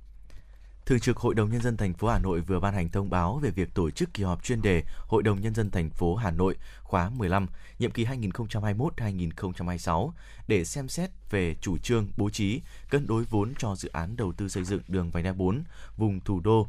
Kỳ họp sẽ diễn ra vào ngày 20 tháng 5 tới. Kỳ họp được tổ chức theo kết luận tại phiên họp thứ 11 ngày 12 tháng 5 năm 2022 của Ủy ban Thường vụ Quốc hội về xem xét quyết định chủ trương đầu tư dự án xây dựng vành đai 4 vùng thủ đô. Để chuẩn bị tốt cho kỳ họp, Thường trực Hội đồng nhân dân thành phố sẽ phối hợp Ủy ban nhân dân thành phố trong việc chỉ đạo chuẩn bị và xem xét nội dung tại kỳ họp. Phân công Ban Kinh tế, Ngân sách, Hội đồng nhân dân thành phố phối hợp với Ủy ban nhân dân thành phố và sở ngành chức năng trong quá trình chuẩn bị nội dung kỳ họp tổ chức thẩm tra, báo cáo, đề án, tờ trình, dự thảo nghị quyết theo phân công của Thường trực Hội đồng nhân dân thành phố. Thường trực Hội đồng nhân dân thành phố chỉ đạo văn phòng đoàn đại biểu Quốc hội và Hội đồng nhân dân thành phố phối hợp với văn phòng Ủy ban nhân dân thành phố, các cơ quan chức năng chuẩn bị tốt các điều kiện phục vụ kỳ họp, đảm bảo chú đáo, chất lượng. Ngoài ra, Ủy ban nhân dân thành phố cũng phân công và chỉ đạo cơ quan chuyên môn thuộc Ủy ban nhân dân thành phố chuẩn bị đầy đủ tài liệu, tờ trình, dự thảo, nghị quyết tại kỳ họp chuyên đề theo quy định. Sáng nay, Quận ủy Bắc Từ Liêm trang trọng tổ chức lễ kỷ niệm 132 năm ngày sinh Chủ tịch Hồ Chí Minh và trao tặng huy hiệu Đảng đợt 19 tháng 5 năm 2022. Trong dịp này, Đảng bộ quận Bắc Từ Liêm có 209 đảng viên được trao tặng huy hiệu Đảng, trong đó hai đảng viên vinh dự nhận huy hiệu 75 năm và 70 năm tuổi Đảng, 203 đảng viên nhận huy hiệu từ 65 năm đến 30 năm tuổi Đảng chúc mừng, biểu dương nỗ lực rèn luyện và quá trình công hiến của các đảng viên. Bí thư quận ủy Bắc Từ Liêm khẳng định các đồng chí được trao tặng huy hiệu Đảng chính là điểm tựa chính trị tin cậy vững chắc của Đảng bộ quận, tấm gương sáng cho thế hệ trẻ noi theo, giữ gìn sự đoàn kết, xây dựng Đảng bộ quận trong sạch vững mạnh, xây dựng Bắc Từ Liêm sớm trở thành đô thị xanh văn minh, đóng góp cho sự phát triển của thành phố. Bộ Tài chính cho biết thời gian tới sẽ tiếp tục thực hiện thanh tra kiểm tra đối với các công ty đại chúng tổ chức kinh doanh chứng khoán, công ty kiểm toán được chấp thuận trên cơ sở kế hoạch đã được điều chỉnh, xử lý vi phạm trên cơ sở kết quả giám sát. Bộ Tài chính cũng cho biết sẽ thực hiện kế hoạch thanh tra kiểm tra các doanh nghiệp kiểm toán đối với các doanh nghiệp niêm yết, công ty đại chúng. Chú ý đối với các doanh nghiệp có khách hàng có báo cáo tài chính sai lệch hoặc có nhiều sai sót, đồng thời đẩy mạnh kiểm tra, giám sát việc phát hành trái phiếu doanh nghiệp, đặc biệt là phát hành không có tài sản đảm bảo, tiếp tục triển khai đề án tái cấu trúc thị trường chứng khoán theo đúng lộ trình và quy định pháp luật. Trong bối cảnh thị trường chứng khoán trong nước giảm mạnh chỉ trong thời gian ngắn, Bộ Tài chính cho biết từ nay đến cuối năm, Bộ cũng sẽ thực hiện và ra soát vướng mắc bất cập trong quy định pháp luật chứng khoán, các nghị định hướng dẫn luật chứng khoán năm 2021. Bên cạnh đó, tiến hành ra soát bổ sung các văn bản quy phạm pháp luật còn hiệu lực thi hành trong lĩnh vực liên quan. Sau chuỗi ngày dài tăng liên tiếp từ đầu năm, giá thép xây dựng trong nước hiện bắt đầu hạ nhiệt. Giá thép vừa được điều chỉnh giảm từ 300.000 đến 450.000 đồng một tấn, xuống còn 18,1 đến 19,1 triệu đồng một tấn. Một loạt thương hiệu thép nội địa như Hòa Phát, Việt Ý, Việt Đức, Thái Nguyên, vân vân vừa thông báo hạ giá mặt hàng này với mức giảm từ 300.000 đồng đến 450.000 đồng một tấn lý giải nguyên nhân giá thép bỗng nhiên quay đầu giảm, nhiều doanh nghiệp cho hay là do giá phôi thép, nguyên liệu đầu vào cho sản xuất thép giảm đáng kể. Theo số liệu của Hiệp hội Thép Việt Nam, giá các nguyên liệu đầu vào như quặng sắt, than mỡ, điện cực, trục cán, vật liệu chịu lửa, vân vân đang giảm khá nhiều so với tháng 3 vừa qua. Dù giá thép quay đầu giảm nhưng vẫn cao hơn khoảng 3,5% so với thời điểm quý tư năm 2021. Từ đầu năm đến nay, giá thép xây dựng trong nước đã tăng 7 lần với tổng mức tăng tới 2,4 triệu đồng một tấn, từ ờ, 16,5 lên hơn 19 triệu đồng một tấn. Thưa quý vị, theo quy định, ngày 21 tháng 5 tới đây, sẽ là kỳ điều chỉnh tiếp theo của giá xăng dầu trong nước. Nhiều dự báo cho hay trong kỳ điều chỉnh sắp tới giá xăng còn tiếp tục tăng. Lãnh đạo một số doanh nghiệp kinh doanh xăng dầu ở Hà Nội cho biết, thị trường xăng dầu thế giới mấy phiên gần đây biến động mạnh, giá đổi chiều liên tục và xu hướng chung là tăng. Hiện giá cơ sở trong nước thì đang lỗ khoảng từ 300 cho đến 600 000 đồng đối với mỗi lít xăng dầu. Còn dầu thì khoảng là từ 400 cho đến 700 000 đồng. Do đó, thị trường xăng dầu trong nước đang đối diện với đợt tăng giá mới. Nếu giá dầu thế giới không hạ nhiệt, giá bán lẻ xăng dầu trong nước ở kỳ điều hành sắp tới ngày 21 tháng 5 có khả năng vượt qua ngưỡng 30.000 đồng trên một lít. Chuyến bay mang số hiệu FM96 đang chuẩn bị nâng độ cao. Quý khách hãy thắt dây an toàn, sẵn sàng trải nghiệm những cung bậc cảm xúc cùng FM96. Thưa quý vị, nhiệm kỳ 2016-2021, các cấp hội chữ thập đỏ huyện Thanh Trì đã nỗ lực đoàn kết năng động sáng tạo, tổ chức hiệu quả các phong trào nhân đạo, góp phần thực hiện tốt công tác an sinh xã hội và thực hiện các mục tiêu phát triển kinh tế xã hội của địa phương. Thưa quý vị và các bạn, hơn 38 tỷ đồng cho tổng giá trị hoạt động nhân đạo của Hội chữ thập đỏ huyện Thanh Trì trong nhiệm kỳ 2016-2021 là con số rất ấn tượng được ghi nhận và phát huy. Điểm mới trong nhiệm kỳ qua là hội đã triển khai nhiều chương trình, mô hình hỗ trợ sinh kế mang tính phát triển bền vững, khơi dậy tinh thần tương thân tương ái trong cộng đồng, sẻ chia chấp cánh ước mơ cho những hoàn cảnh khó khăn, cùng lan tỏa tinh thần trao đi yêu thương để nhận về hạnh phúc, tạo thành phong trào nhân đạo, nghĩa tình sâu rộng cùng với thủ đô và đất nước vươn lên mạnh mẽ. Hội chữ thập đỏ huyện Thanh Trì hiện có 21 hội chữ thập đỏ cơ sở, 181 chi hội với 5.800 hội viên, 378 tình nguyện viên, 23.000 thanh thiếu niên chữ thập đỏ, 257 gia đình chữ thập đỏ các cấp. Để công tác hội và phong trào chữ thập đỏ được triển khai hiệu quả, Hội chữ thập đỏ huyện luôn bám sát sự chỉ đạo của cấp ủy chính quyền, thường xuyên đổi mới nội dung và phương thức hoạt động để đạt được kết quả cao trong công tác vận động ủng hộ quỹ nhân đạo. Đó là cuộc vận động có tính chiến lược, mỗi tổ chức, cá nhân gắn với một địa chỉ nhân đạo được triển khai đổi mới theo hướng đưa địa chỉ nhân đạo đến nhà tài trợ. Theo đó, các cấp hội đẩy mạnh công tác tuyên truyền, khai thác vận động nhiều nguồn lực để hỗ trợ cho các hoạt động của hội. Phát huy vai trò nòng cốt là cầu nối trong hoạt động nhân đạo, từ thiện, Ban chấp hành Hội chữ thập đỏ huyện đã đoàn kết thống nhất chỉ đạo công tác hội và phong trào chữ thập đỏ bằng những hoạt động cụ thể và thiết thực. Các hoạt động nhân đạo từ thiện được triển khai hiệu quả, kịp thời, đúng đối tượng, kết nối và tạo được niềm tin với các nhà tài trợ. Nhờ đó mà công tác vận động nguồn lực để triển khai các hoạt động nhân đạo luôn đạt kết quả cao động viên tinh thần các đối tượng được hưởng lợi cũng như các cán bộ hội viên tham gia công tác hội tại cơ sở. Trong nhiệm kỳ vừa qua, đã cứu trợ đột xuất và thường xuyên cho 8.460 người, trị giá tiền gần 5 tỷ đồng, cho vay vốn 268 người với số tiền 583 triệu đồng, trao 196 suất học bổng, 192 xe đạp cho học sinh nghèo với tổng số tiền trên 500 triệu đồng. Bà Vũ Thị Thoa, thôn Triều Khúc, xã Tân Triều, huyện Thanh Trì chia sẻ. Tôi đại diện cho công ty May Đức Sinh à, của gia đình thì coi như chúng tôi cũng thấy là cái cuộc vận động này là rất có ý nghĩa và coi như cũng giúp cho những các cái người dân chúng tôi cũng động viên ờ, gia đình công ty là có thường xuyên là có những các cái cuộc từ thiện nhân đi tặng quà rồi đấy là chúng tôi cũng ờ, tham gia rất là ờ, nhiều chương trình. Cứ vào dịp đầu năm, với tinh thần mọi người, mọi nhà đều có Tết, không ai bị bỏ lại phía sau. Phong trào Tết vì người nghèo và nạn nhân chất độc màu da cam được các cấp hội triển khai hiệu quả, có sức lan tỏa mạnh mẽ. Trong 5 năm, hội đã phối hợp với chính quyền mặt trận Tổ quốc, các tổ chức chính trị xã hội cùng các nhà hảo tâm doanh nghiệp, cán bộ hội viên thanh thiếu niên và tình nguyện viên chữ thập đỏ tham gia quyên góp, ủng hộ được 12.000 xuất quà với giá trị gần 7 tỷ đồng. Trong thời gian qua, Hội chữ thập đỏ huyện Thanh Trì đã triển khai dự án Ngân hàng bò đã giúp người được thụ hưởng có thêm tư liệu sản xuất và phát triển kinh tế bền vững. Dự án này rất đặc biệt, không chỉ ở hiệu quả thiết thực do dự án mang lại mà còn ở cách thức duy trì và phát triển ngân hàng sống này. Đến nay, hội đã trao tặng 17 con bò sinh sản cho 17 hộ nghèo tại các xã Vạn Phúc, Duyên Hà, Yên Mỹ, Vĩnh Quỳnh, Tả Thanh Oai trị giá 214 triệu đồng. Gia đình bà Khúc Thị Lan ở xã Yên Mỹ là một trong các hộ được hưởng lợi từ dự án này. Gia đình bà thuộc diện hộ khó khăn trong xã. Thông qua bình xét, gia đình bà Lan được Hội chữ thập đỏ huyện giao cho một con bò giống trong dự án ngân hàng bò về nuôi, đồng thời được tập huấn kiến thức về chăn nuôi bò sinh sản. Sau hơn một năm nuôi và chăm sóc, niềm vui đã đến với gia đình khi bò đã sinh một bê con. Gia đình đã bàn giao bê con cho Hội chữ thập đỏ huyện để tiếp tục bàn giao bê con cho hộ gia đình nghèo khác. Bà Khúc Thị Lan, xã Yên Mỹ, huyện Thanh Trì chia sẻ. Đến bây giờ là gần 3 năm giờ đã có một con mê nạ nó, bây giờ nó lại sinh tiếp thêm một con mê con. Sau vài tháng nữa có nguồn vốn để đưa kinh tế của hai ông bà già với một con tàng tật nó đỡ khó khăn. Trên hành trình vì mọi người ở mọi nơi, công tác hội và phong trào chữ thập đỏ huyện Thanh Trì đã đảm nhận và phát huy vai trò nòng cốt, cầu nối, điều phối trong các hoạt động nhân đạo. Từ sự hỗ trợ cộng đồng, ngôi nhà chữ thập đỏ trên địa bàn huyện đã được xây dựng, bàn giao để giúp người nghèo có chốn an cư.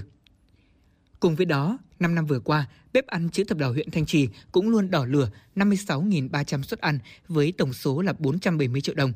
Những suất ăn này đã được các hội viên huyện Thanh Trì nấu và phát miễn phí cho bệnh nhân Bệnh viện Bỏng Quốc gia, Bệnh viện K2 cơ sở Tam Hiệp, Bệnh viện K3 cơ sở Tân Triều, Bệnh viện Nông nghiệp 1. Bất kể dù trời nắng hay mưa, những hội viên với chiếc áo đỏ truyền thống của Hội chữ thập đỏ lại tất bật chuyển những suất cơm dẻo canh ngọt đến tận tay những bệnh nhân nghèo.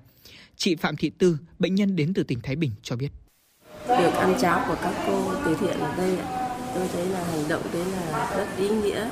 Cũng Như những người đi viện như chúng tôi, ờ, chúng tôi rất là vui và ăn cháo của các cô rất là ngon. Các cháu cũng rất là hợp khẩu vị với các cháu. Cùng với triển khai nhiều hoạt động từ thiện nhân đạo trong huyện, các cấp hội còn triển khai hiệu quả các hoạt động cứu trợ, giúp đỡ nhân dân vùng bị thiên tai, ủng hộ miền Trung bị ảnh hưởng bởi mưa lũ, tặng quà học sinh các tỉnh miền núi phía Bắc, phối hợp với các bệnh viện trên địa bàn khám, cấp thuốc miễn phí cho 8.700 lượt người, trị giá tiền gần 920 triệu đồng. Đặc biệt với tinh thần nhường cơm xẻ áo, trong những ngày cả nước chống dịch như chống giặc, Hội chữ thập đỏ huyện Thanh Trì đã có nhiều hoạt động và việc làm hiệu quả, chuẩn bị sẵn sàng mọi nguồn lực về nhu yếu phẩm và vật dụng cứu trợ. Ông Nguyễn Duy Hưng, Chủ tịch Hội chữ thập đỏ huyện Thanh Trì cho biết.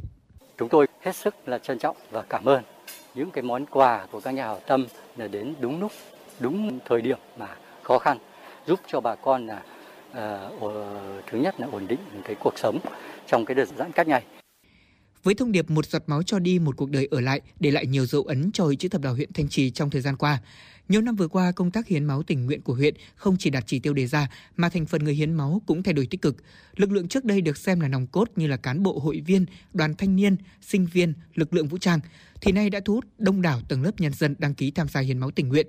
Trong nhiệm kỳ, hội đã phối hợp với 84 ngày hội hiến máu tình nguyện với 20.000 người đăng ký tham gia và đã có 11.900 người trực tiếp cho máu an toàn, tăng 6.633 đơn vị so với nhiệm kỳ trước. Ông Trử Tuấn Ninh, xã Tứ Hiệp, huyện Thanh Trì cho biết.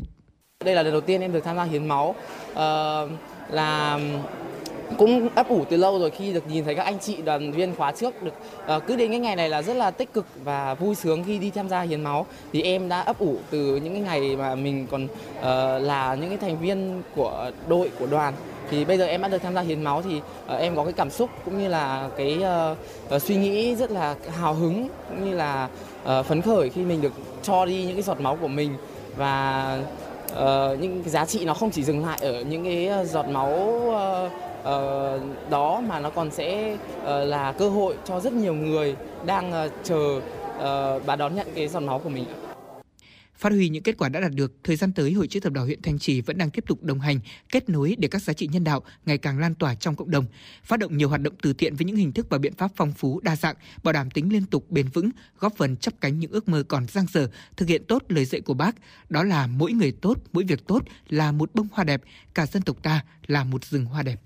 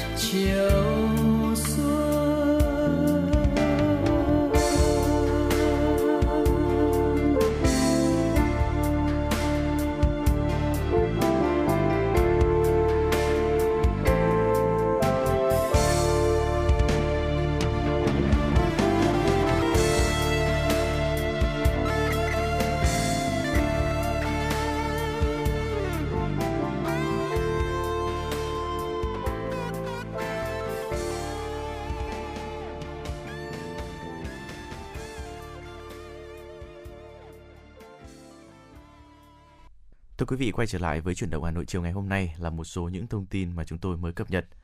Quý vị thân mến, theo quy định của Bộ Giáo dục và Đào tạo có hai trường hợp thí sinh được miễn thi ngoại ngữ trong xét công nhận tốt nghiệp trung học phổ thông năm 2022 bao gồm thí sinh là thành viên của đội tuyển quốc gia dự thi Olympic quốc tế môn ngoại ngữ theo quyết định của Bộ trưởng Bộ Giáo dục và Đào tạo. Thí sinh có một trong các chứng chỉ ngoại ngữ giống hoặc khác với ngôn ngữ đang học tại trường phổ thông hợp lệ có giá trị sử dụng ít nhất đến ngày 6 tháng 7 năm 2022 và đạt mức tối thiểu theo quy định. Theo thống kê của Bộ Giáo dục và Đào tạo, cả nước có gần 860.000 thí sinh đăng ký dự thi để vừa xét công nhận tốt nghiệp trung học phổ thông, vừa xét tuyển đại học cao đẳng sư phạm năm 2022. Để đảm bảo quyền lợi, thí sinh cần lưu ý, thí sinh đã đăng ký miễn thi môn ngoại ngữ trong xét công nhận tốt nghiệp trung học phổ thông điều quyền đăng ký thi ngoại ngữ để lấy điểm xét tuyển vào đại học cao đẳng sư phạm. Theo quy định, thí sinh được miễn thi bài thi ngoại ngữ được tính 10 điểm cho bài thi này để xét công nhận tốt nghiệp trung học phổ thông.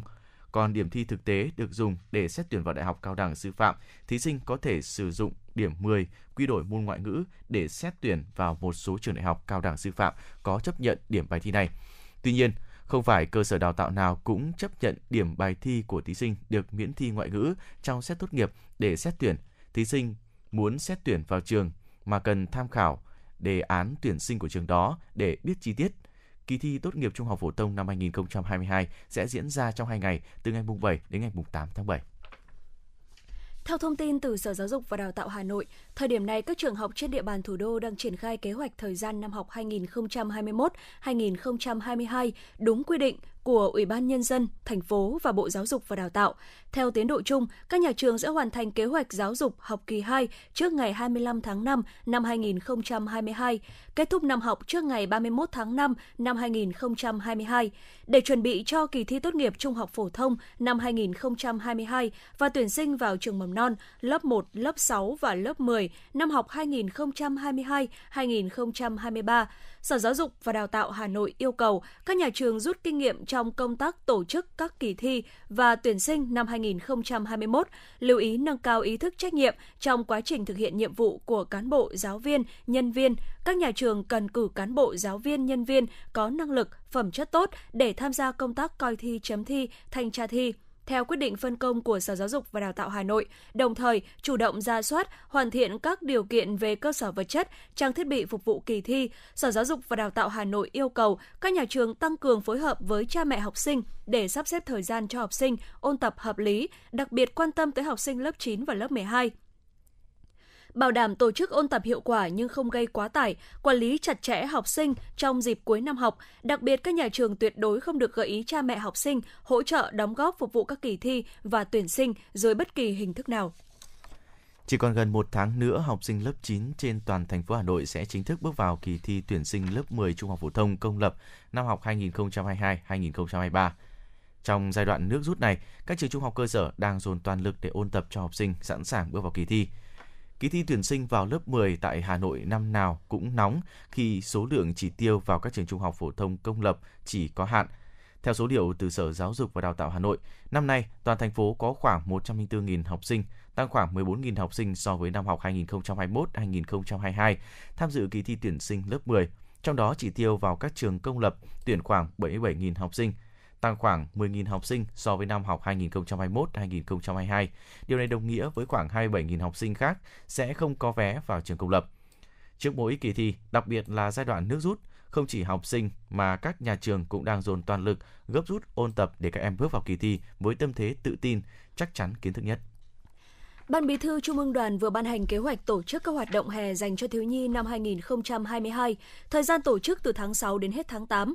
Đối với cấp trung ương tổ chức các hoạt động vui chơi giải trí sinh hoạt hè cho thiếu nhi như tổ chức Ngày hội Thiếu nhi Việt Nam học tập tốt, rèn luyện chăm tại 9 tỉnh thành phố, sân chơi đọc sách tiếng Anh cho thiếu nhi với chủ đề Read Like a Scholar nhằm nâng cao kiến thức và kỹ năng sử dụng tiếng Anh cho thiếu nhi, vòng chung kết toàn quốc sân chơi đồng diễn Flash Mob với chủ đề Cùng em làm việc tốt mỗi ngày, Ngày hội sắc màu năm 2022, cuộc thi vẽ tranh thiếu nhi với chủ đề Thiếu nhi Việt Nam mừng Đại hội đoàn, trại hè thiếu nhi ba nước Việt Nam, Lào, Campuchia, Liên hoan thiếu nhi các dân tộc tiêu biểu toàn quốc lần thứ tư 2022.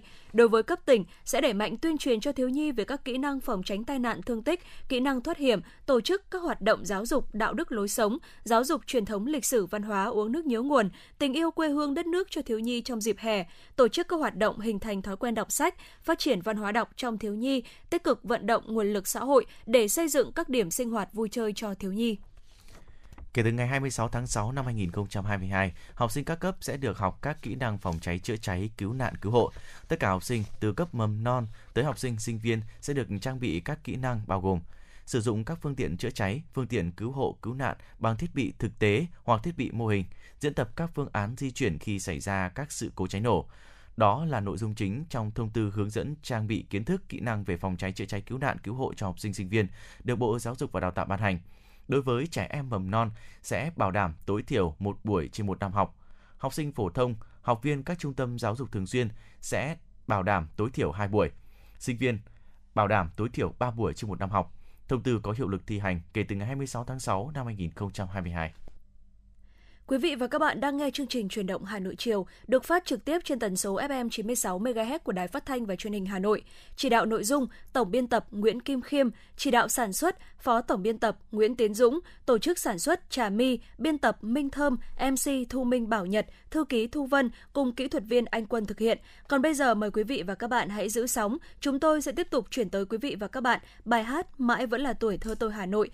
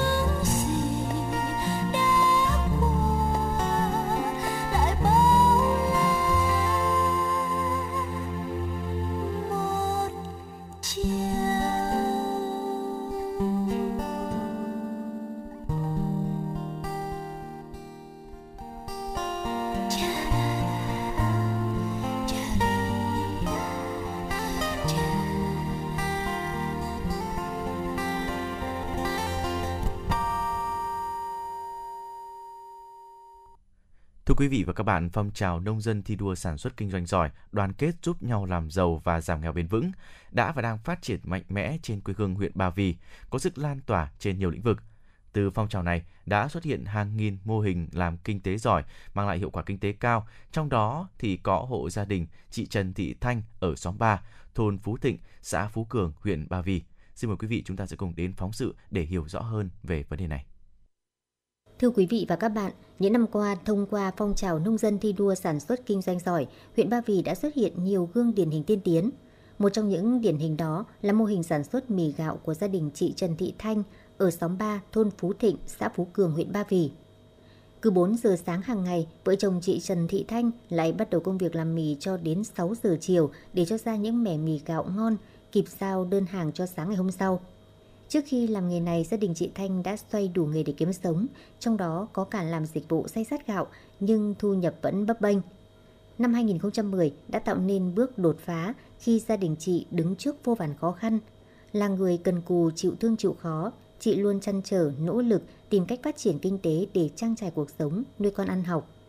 Đến năm 2016, nhận thấy mì gạo là sản phẩm truyền thống, dễ tiêu thụ, nhu cầu thị trường lớn, chi phí sản xuất thấp. Bên cạnh đó, nguyên liệu sản xuất mì gạo lại dồi dào sẵn có tại địa phương. Gia đình chị lại sẵn có nghề xay sát gạo. Chị đã bàn với chồng đi tham quan học hỏi ở nhiều nơi và bắt tay vào sản xuất mì gạo. Với số vốn ban đầu khoảng 150 triệu đồng, anh chị mua máy nghiền bột, máy cắn sợi, xào phơi và các dụng cụ sản xuất khác. Thời gian đầu khởi nghiệp, gia đình chị gặp không ít khó khăn do chưa có kinh nghiệm. Sợi mì bị khô, sống nát, nhưng không nản lòng. Ngày ngày, hai vợ chồng chị vẫn miệt mài bên dây chuyền sản xuất, vừa làm vừa rút kinh nghiệm, làm sao tiêu hao ít nguyên liệu, nhiên liệu mà cho thành phẩm mì ngon, đảm bảo chất lượng. Chính bởi sự công phu kỹ càng trong từng công đoạn, tuân thủ quy trình kỹ thuật, bảo đảm chất lượng vệ sinh an toàn thực phẩm. Lâu dần, vợ chồng chị Thanh cũng tích lũy được kinh nghiệm làm nghề của riêng mình. Chị Trần Thị Thanh, thôn Phú Thịnh, xã Phú Cường, huyện Ba Vì cho biết.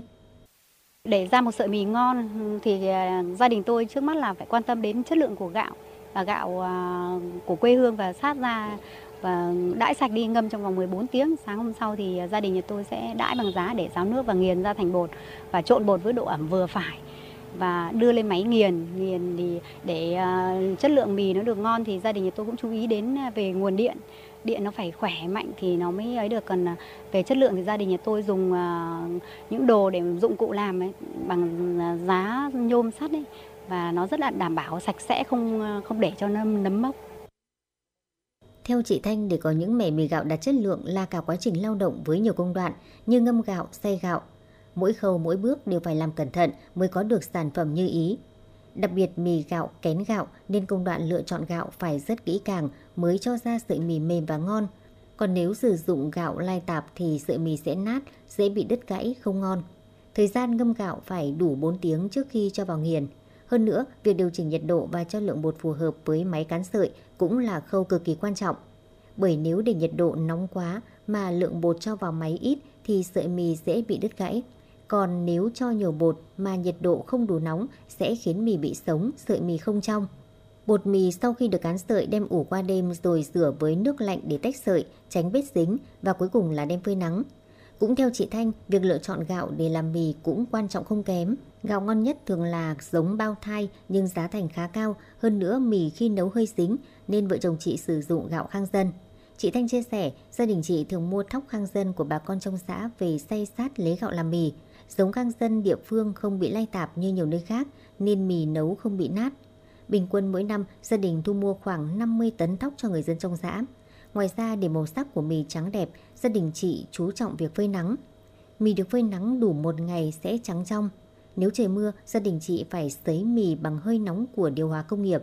Vào mùa đông có thể phơi dưới nắng, gió hanh nên mì vẫn đảm bảo về mẫu mã và chất lượng. Nhờ tâm huyết trong từng khâu, sản phẩm mì của gia đình chị Thanh luôn được đánh giá có chất lượng ngon, giá bán hợp lý, không sử dụng hóa chất độc hại nên được nhiều người ủng hộ. Trung bình mỗi ngày, cơ sở sản xuất mì gạo của gia đình chị Thanh cho ra lò trên 3 tạ mì gạo thành phẩm. Với giá bán 35.000 đồng một kg, mỗi ngày gia đình chị thu lãi khoảng 1 triệu đồng. Mì gạo của gia đình chị tạo được sự tin tưởng của khách hàng, không chỉ được người tiêu dùng trong huyện ưa chuộng mà còn được thị trường Hà Nội, Việt Trì và nhiều địa phương trong cả nước yêu thích, trở thành món ăn quen thuộc của nhiều gia đình.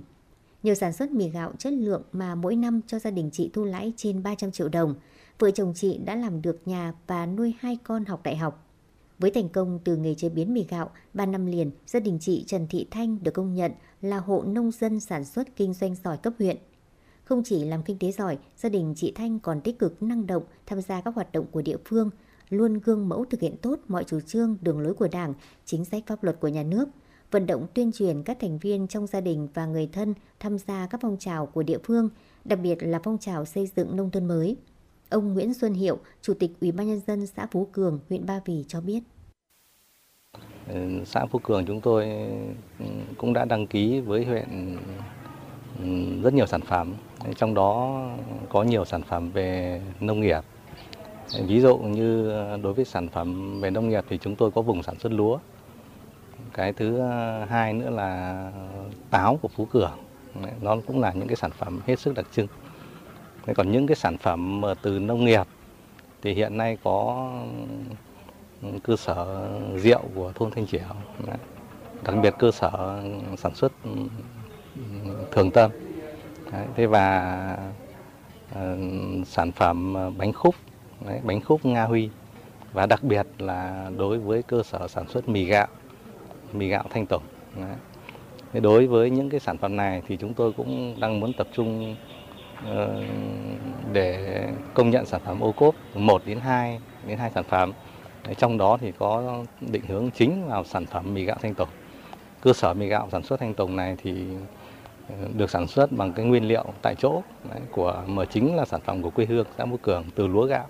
Cơ sở sản xuất ra hiện nay thì cũng đã được thị trường chấp nhận. Và hiện nay cũng có rất nhiều những cái đơn đặt hàng đối với cơ sở sản xuất Thanh tổng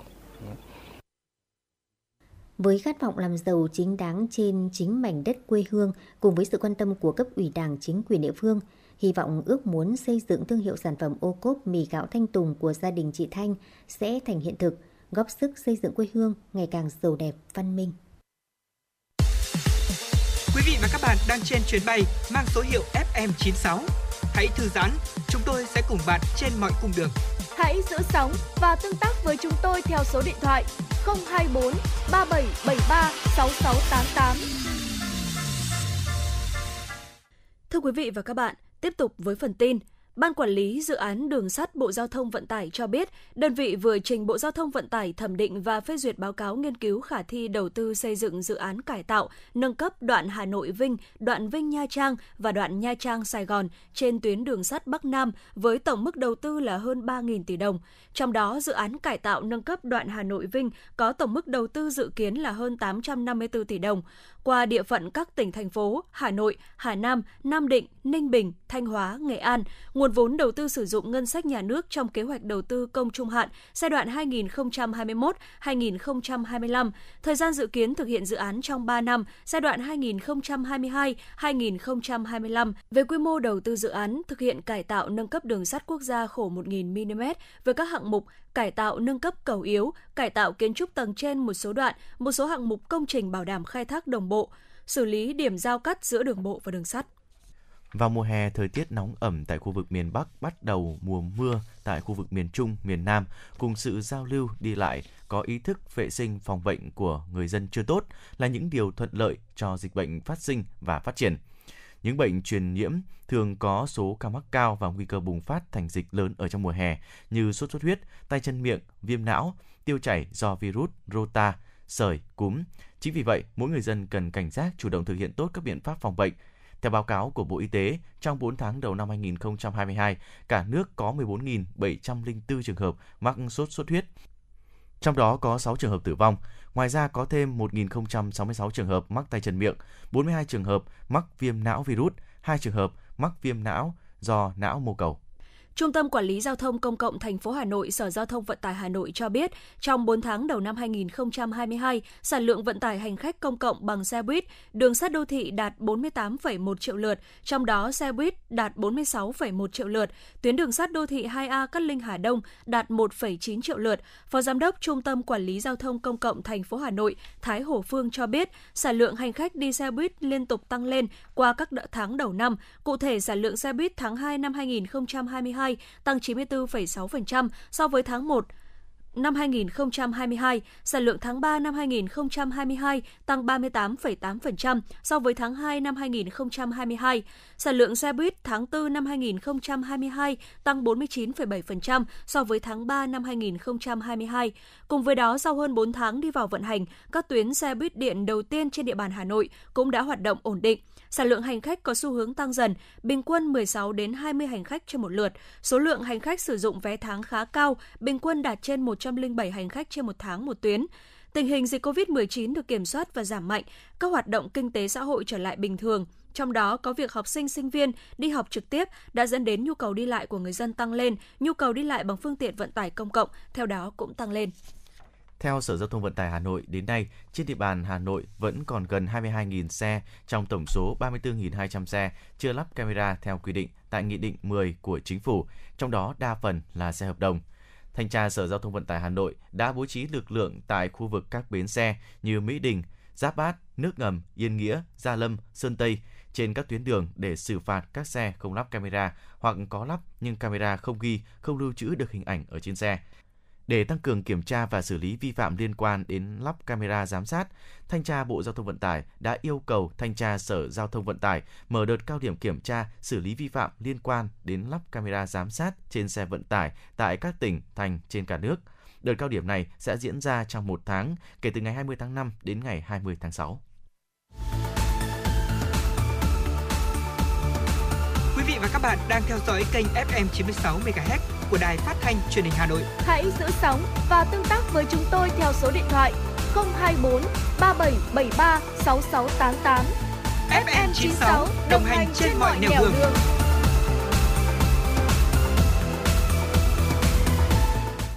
Thưa quý vị và các bạn, mặc dù gặp nhiều khó khăn thách thức bởi tác động của đại dịch COVID-19, nhưng các hoạt động sản xuất nông nghiệp, tiêu thụ nông sản, cung cấp hàng hóa thiết yếu đã được huyện Mê Linh quan tâm, tạo điều kiện tốt nhất cho người dân sản xuất an toàn.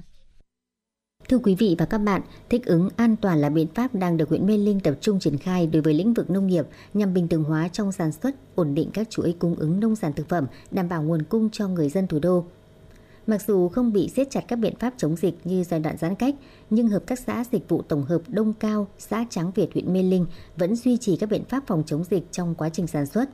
Với 351 thành viên sản xuất trên diện tích hơn 200 hecta, chuyên trồng các loại rau củ quả, rau ăn lá như củ cải, cải ngồng, rau đông dư, dưa chuột, mỗi tháng hợp tác xã cung ứng được khoảng 4.500 tấn cho các chợ đầu mối bếp ăn, cửa hàng tiện ích của thành phố Hà Nội cũng như các tỉnh thành lân cận như Bắc Ninh, Thái Nguyên, Vĩnh Phúc – trong bối cảnh dịch đang diễn biến phức tạp. Ông Đàm Văn Đua, Giám đốc Hợp tác xã Dịch vụ Nông nghiệp Đông Cao, xã Tráng Việt cho biết. À, thực hiện theo cái chỉ thị 20 của thành phố và Ủy ban dân huyện, Ủy ban dân xã, chúng tôi à, à, tiếp tục vẫn đẩy mạnh cái phát triển cái vùng rau để làm cái thứ nhất là cái nhu cầu rau xanh của thành phố vùng 1, vùng 2, vùng 3 làm sao cho cái À, nhu cầu của vùng rau sản xuất ờ, đạt được hiệu quả thì chúng tôi đã tuyên truyền bà con dân ờ, chúng ta lên tập trung các cái loại rau ăn lá ngắn ngày để đáp ứng cái nhu cầu trên cơ sở là theo cái căn cứ của công văn 20 của thành phố và các cái chỉ thị của huyện Mê Ninh để đảm bảo cái ờ, cung ứng cái nguồn rau xanh không bị đứt gãy cái nguồn thiết yếu phẩm cho thị trường thành phố Hà Nội. Xã Tráng Việt hiện có khoảng 304 hecta đất sản xuất rau tập trung, trong đó có 134 hecta được Chi cục Bảo vệ thực vật Hà Nội cấp giấy chứng nhận đủ điều kiện sản xuất rau an toàn và 10 hecta sản xuất theo tiêu chuẩn Việt Gáp. Vùng rau Đông Cao cung cấp khoảng 20% sản lượng rau an toàn cho thành phố và các tỉnh lân cận với khoảng 4.500 tấn rau củ quả một tháng. Các loại rau thế mạnh của Tráng Việt là củ cải, cà chua, cải ngồng và trong số này có đến 100 hecta luôn được các hộ dân thâm canh trong 9 tháng mỗi năm. Từ tháng 5 đến tháng 8 hàng năm, do thời tiết nắng nóng, người dân chỉ trồng các loại cây dây leo như bầu bí, mướp đắng, lạc lè. Mặc dù dịch bệnh chưa ổn định như mong muốn, nhưng nhờ được tiêm đầy đủ từ hai mũi trở lên, nên đến thời điểm này, bà con nông dân xã Trắng Việt luôn chủ động sản xuất, đảm bảo nguồn cung rau xanh cho người dân thủ đô. Bà Nguyễn Thị Thanh, xã Trắng Việt, huyện Mê Linh chia sẻ. Ờ, chúng tôi là rất phấn khởi ờ, được Ủy ban Nhân dân chỉ đạo và chúng tôi là cũng thực hiện được là giãn cách và ờ, tuy rằng giãn cách nhưng mà chúng tôi vẫn là chủ yếu là chúng tôi làm những các thứ rau là như là rau khoai lang hoặc là rau cải, rau dền, rau muống. Đấy chủ yếu là mấy cái thứ ấy để cho cung cấp cho ờ, dân. Mặc dù chịu ảnh hưởng bởi dịch COVID-19 nhưng với phương châm thích ứng an toàn, huyện Mê Linh đã chủ động tích cực đẩy mạnh thực hiện cơ cấu lại sản xuất nông nghiệp, cơ cấu lại các sản phẩm chủ lực theo hướng liên kết hàng hóa. Nhờ đó, việc sản xuất tiêu thụ nông sản trên địa bàn huyện vẫn đạt kết quả tốt. 4 tháng đầu năm nay, trong lĩnh vực trồng trọt, toàn huyện Mê Linh đã gieo cấy trên 3.600 ha vụ lúa xuân với hơn 1.000 hecta rau màu trung bình mỗi tháng, Vựa rau của huyện cung ứng cho thị trường từ 9.000 đến 12.000 tấn rau củ quả các loại, 64,2 hecta ngô, 32,8 hecta đậu tương, 860 hecta cây ăn quả các loại. Trong chăn nuôi, tổng đàn lợn 36.300 con với sản lượng thịt lợn hơi cung ứng thị trường là 750 tấn một tháng. Đàn châu bò có 6.600 con, sản lượng thịt đạt 20 tấn một tháng. Đàn gia cầm 1,7 triệu con, sản lượng thịt đạt 720 tấn một tháng. Trứng đạt 6,8 triệu quả một tháng thủy sản đạt 126 tấn một tháng, đáp ứng đủ nhu cầu về lương thực thực phẩm, rau xanh cho người dân trên địa bàn huyện và người dân thủ đô. Ông Phạm Thành Đô, trưởng phòng kinh tế huyện Mê Linh cho biết. Để triển khai tập trung các cái biện pháp thúc đẩy phát triển sản xuất nông nghiệp, duy trì và đáp ứng cái ờ, nhu cầu về yêu cầu về tăng trưởng ngành nông nghiệp, đồng thời cũng đáp ứng hàng hóa nông sản phẩm để phục vụ cho nhu cầu của bà con nhân dân ở trong địa bàn huyện cũng như là các cái tỉnh thành bạn thì ờ, các cái giải pháp mà chúng tôi ờ, tập trung tổ chức thực hiện đó là duy trì ờ, tập trung cho các cái biện pháp chăm sóc đặc biệt là với Mê Linh là một trong những cái vùng trọng điểm rau hoa của thành phố Hà Nội. Thì để tạo điều kiện cho bà con tiêu thụ các cái hàng hóa nông sản phẩm Đấy, và duy trì sản xuất thì huyện cũng đã tập trung chỉ đạo là nhân dân sản xuất đảm bảo vừa đảm bảo sản xuất vừa đảm bảo cái công tác phòng chống dịch cái thứ hai là để hỗ trợ tiêu thụ cho bà con nhân dân thì ờ, thứ nhất là huyện cũng đã tập trung là chỉ đạo các xã thị trấn tăng cường tuyên truyền vận động bà con nhân dân là tập trung thu gom uh, các cái đầu mối để thu uh, bà con uh, bán lại cho các cái đầu mối thu gom lớn ở trên địa bàn. Hiện nay cũng trên địa bàn huyện cũng đã hình thành trên 100 cái đầu mối thu gom cái các cái loại rau, hoa quả các loại rồi trứng gia cầm đấy, để đem đi tiêu thụ. Bên cạnh việc tập trung sản xuất, huyện Mê Linh cũng đã tập trung tuyên truyền quảng bá, thúc đẩy tiêu thụ sản phẩm ô cốp. Qua đó đã tạo dựng thị trường tiêu thụ bền vững, nâng cao giá trị cho các sản phẩm nông sản chủ lực của địa phương.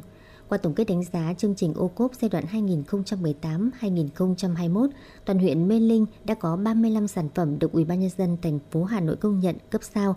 Trong đó có 9 sản phẩm ô cốp đạt 4 sao, còn lại là các sản phẩm được chứng nhận 3 sao.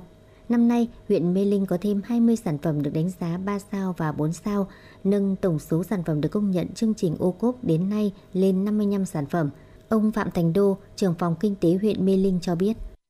Trong cái thời gian tới thì phát huy được những cái kết quả đạt được ở trong cái ờ, những cái năm trước đây thì ờ, chương trình nông nghiệp công nghệ cao của huyện Mê Linh vẫn phải tiếp tục được phát triển. Trong đó chúng ta sẽ tập trung là đầu tư mạnh và để hoàn thiện các cái hạ tầng về mặt kỹ thuật như đặc biệt là hệ thống về giao thông, thủy lợi để theo các cái vùng sản xuất để là làm tạo điều kiện thuận lợi tốt nhất cho bà con nhân dân. Trước diễn biến dịch bệnh COVID-19 có thể còn kéo dài, nông dân cần chủ động trong sản xuất, doanh nghiệp phân phối cũng cần điều chỉnh kênh phân phối, nỗ lực đa dạng kênh tiêu thụ để hỗ trợ kịp thời của nhà nước, nhất là từ chính quyền địa phương. Đồng thời, Mê Linh cũng sẽ chú trọng các hoạt động xúc tiến thương mại nhằm đưa nông sản hàng hóa của các chủ thể trong huyện vào hệ thống phân phối. Đây là nhiệm vụ rất quan trọng để có thể thu hút được sự vào cuộc chủ động tích cực của các chủ thể sản xuất kinh doanh.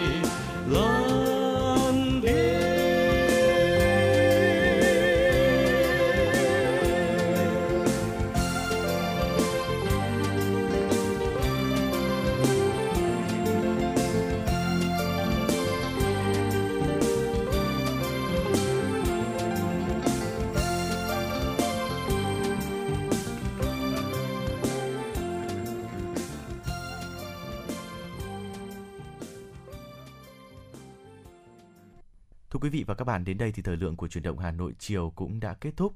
Chúng ta sẽ luôn được gặp nhau trong khung giờ này hàng ngày trên tần số FM 96 MHz của Đài Phát thanh và Truyền hình Hà Nội. Quý vị cũng có thể tương tác với chúng tôi thông qua số điện thoại nóng là 024 3773 6688. Thu Minh, Bảo Nhật và những người thực hiện chương trình thân ái chào tạm biệt.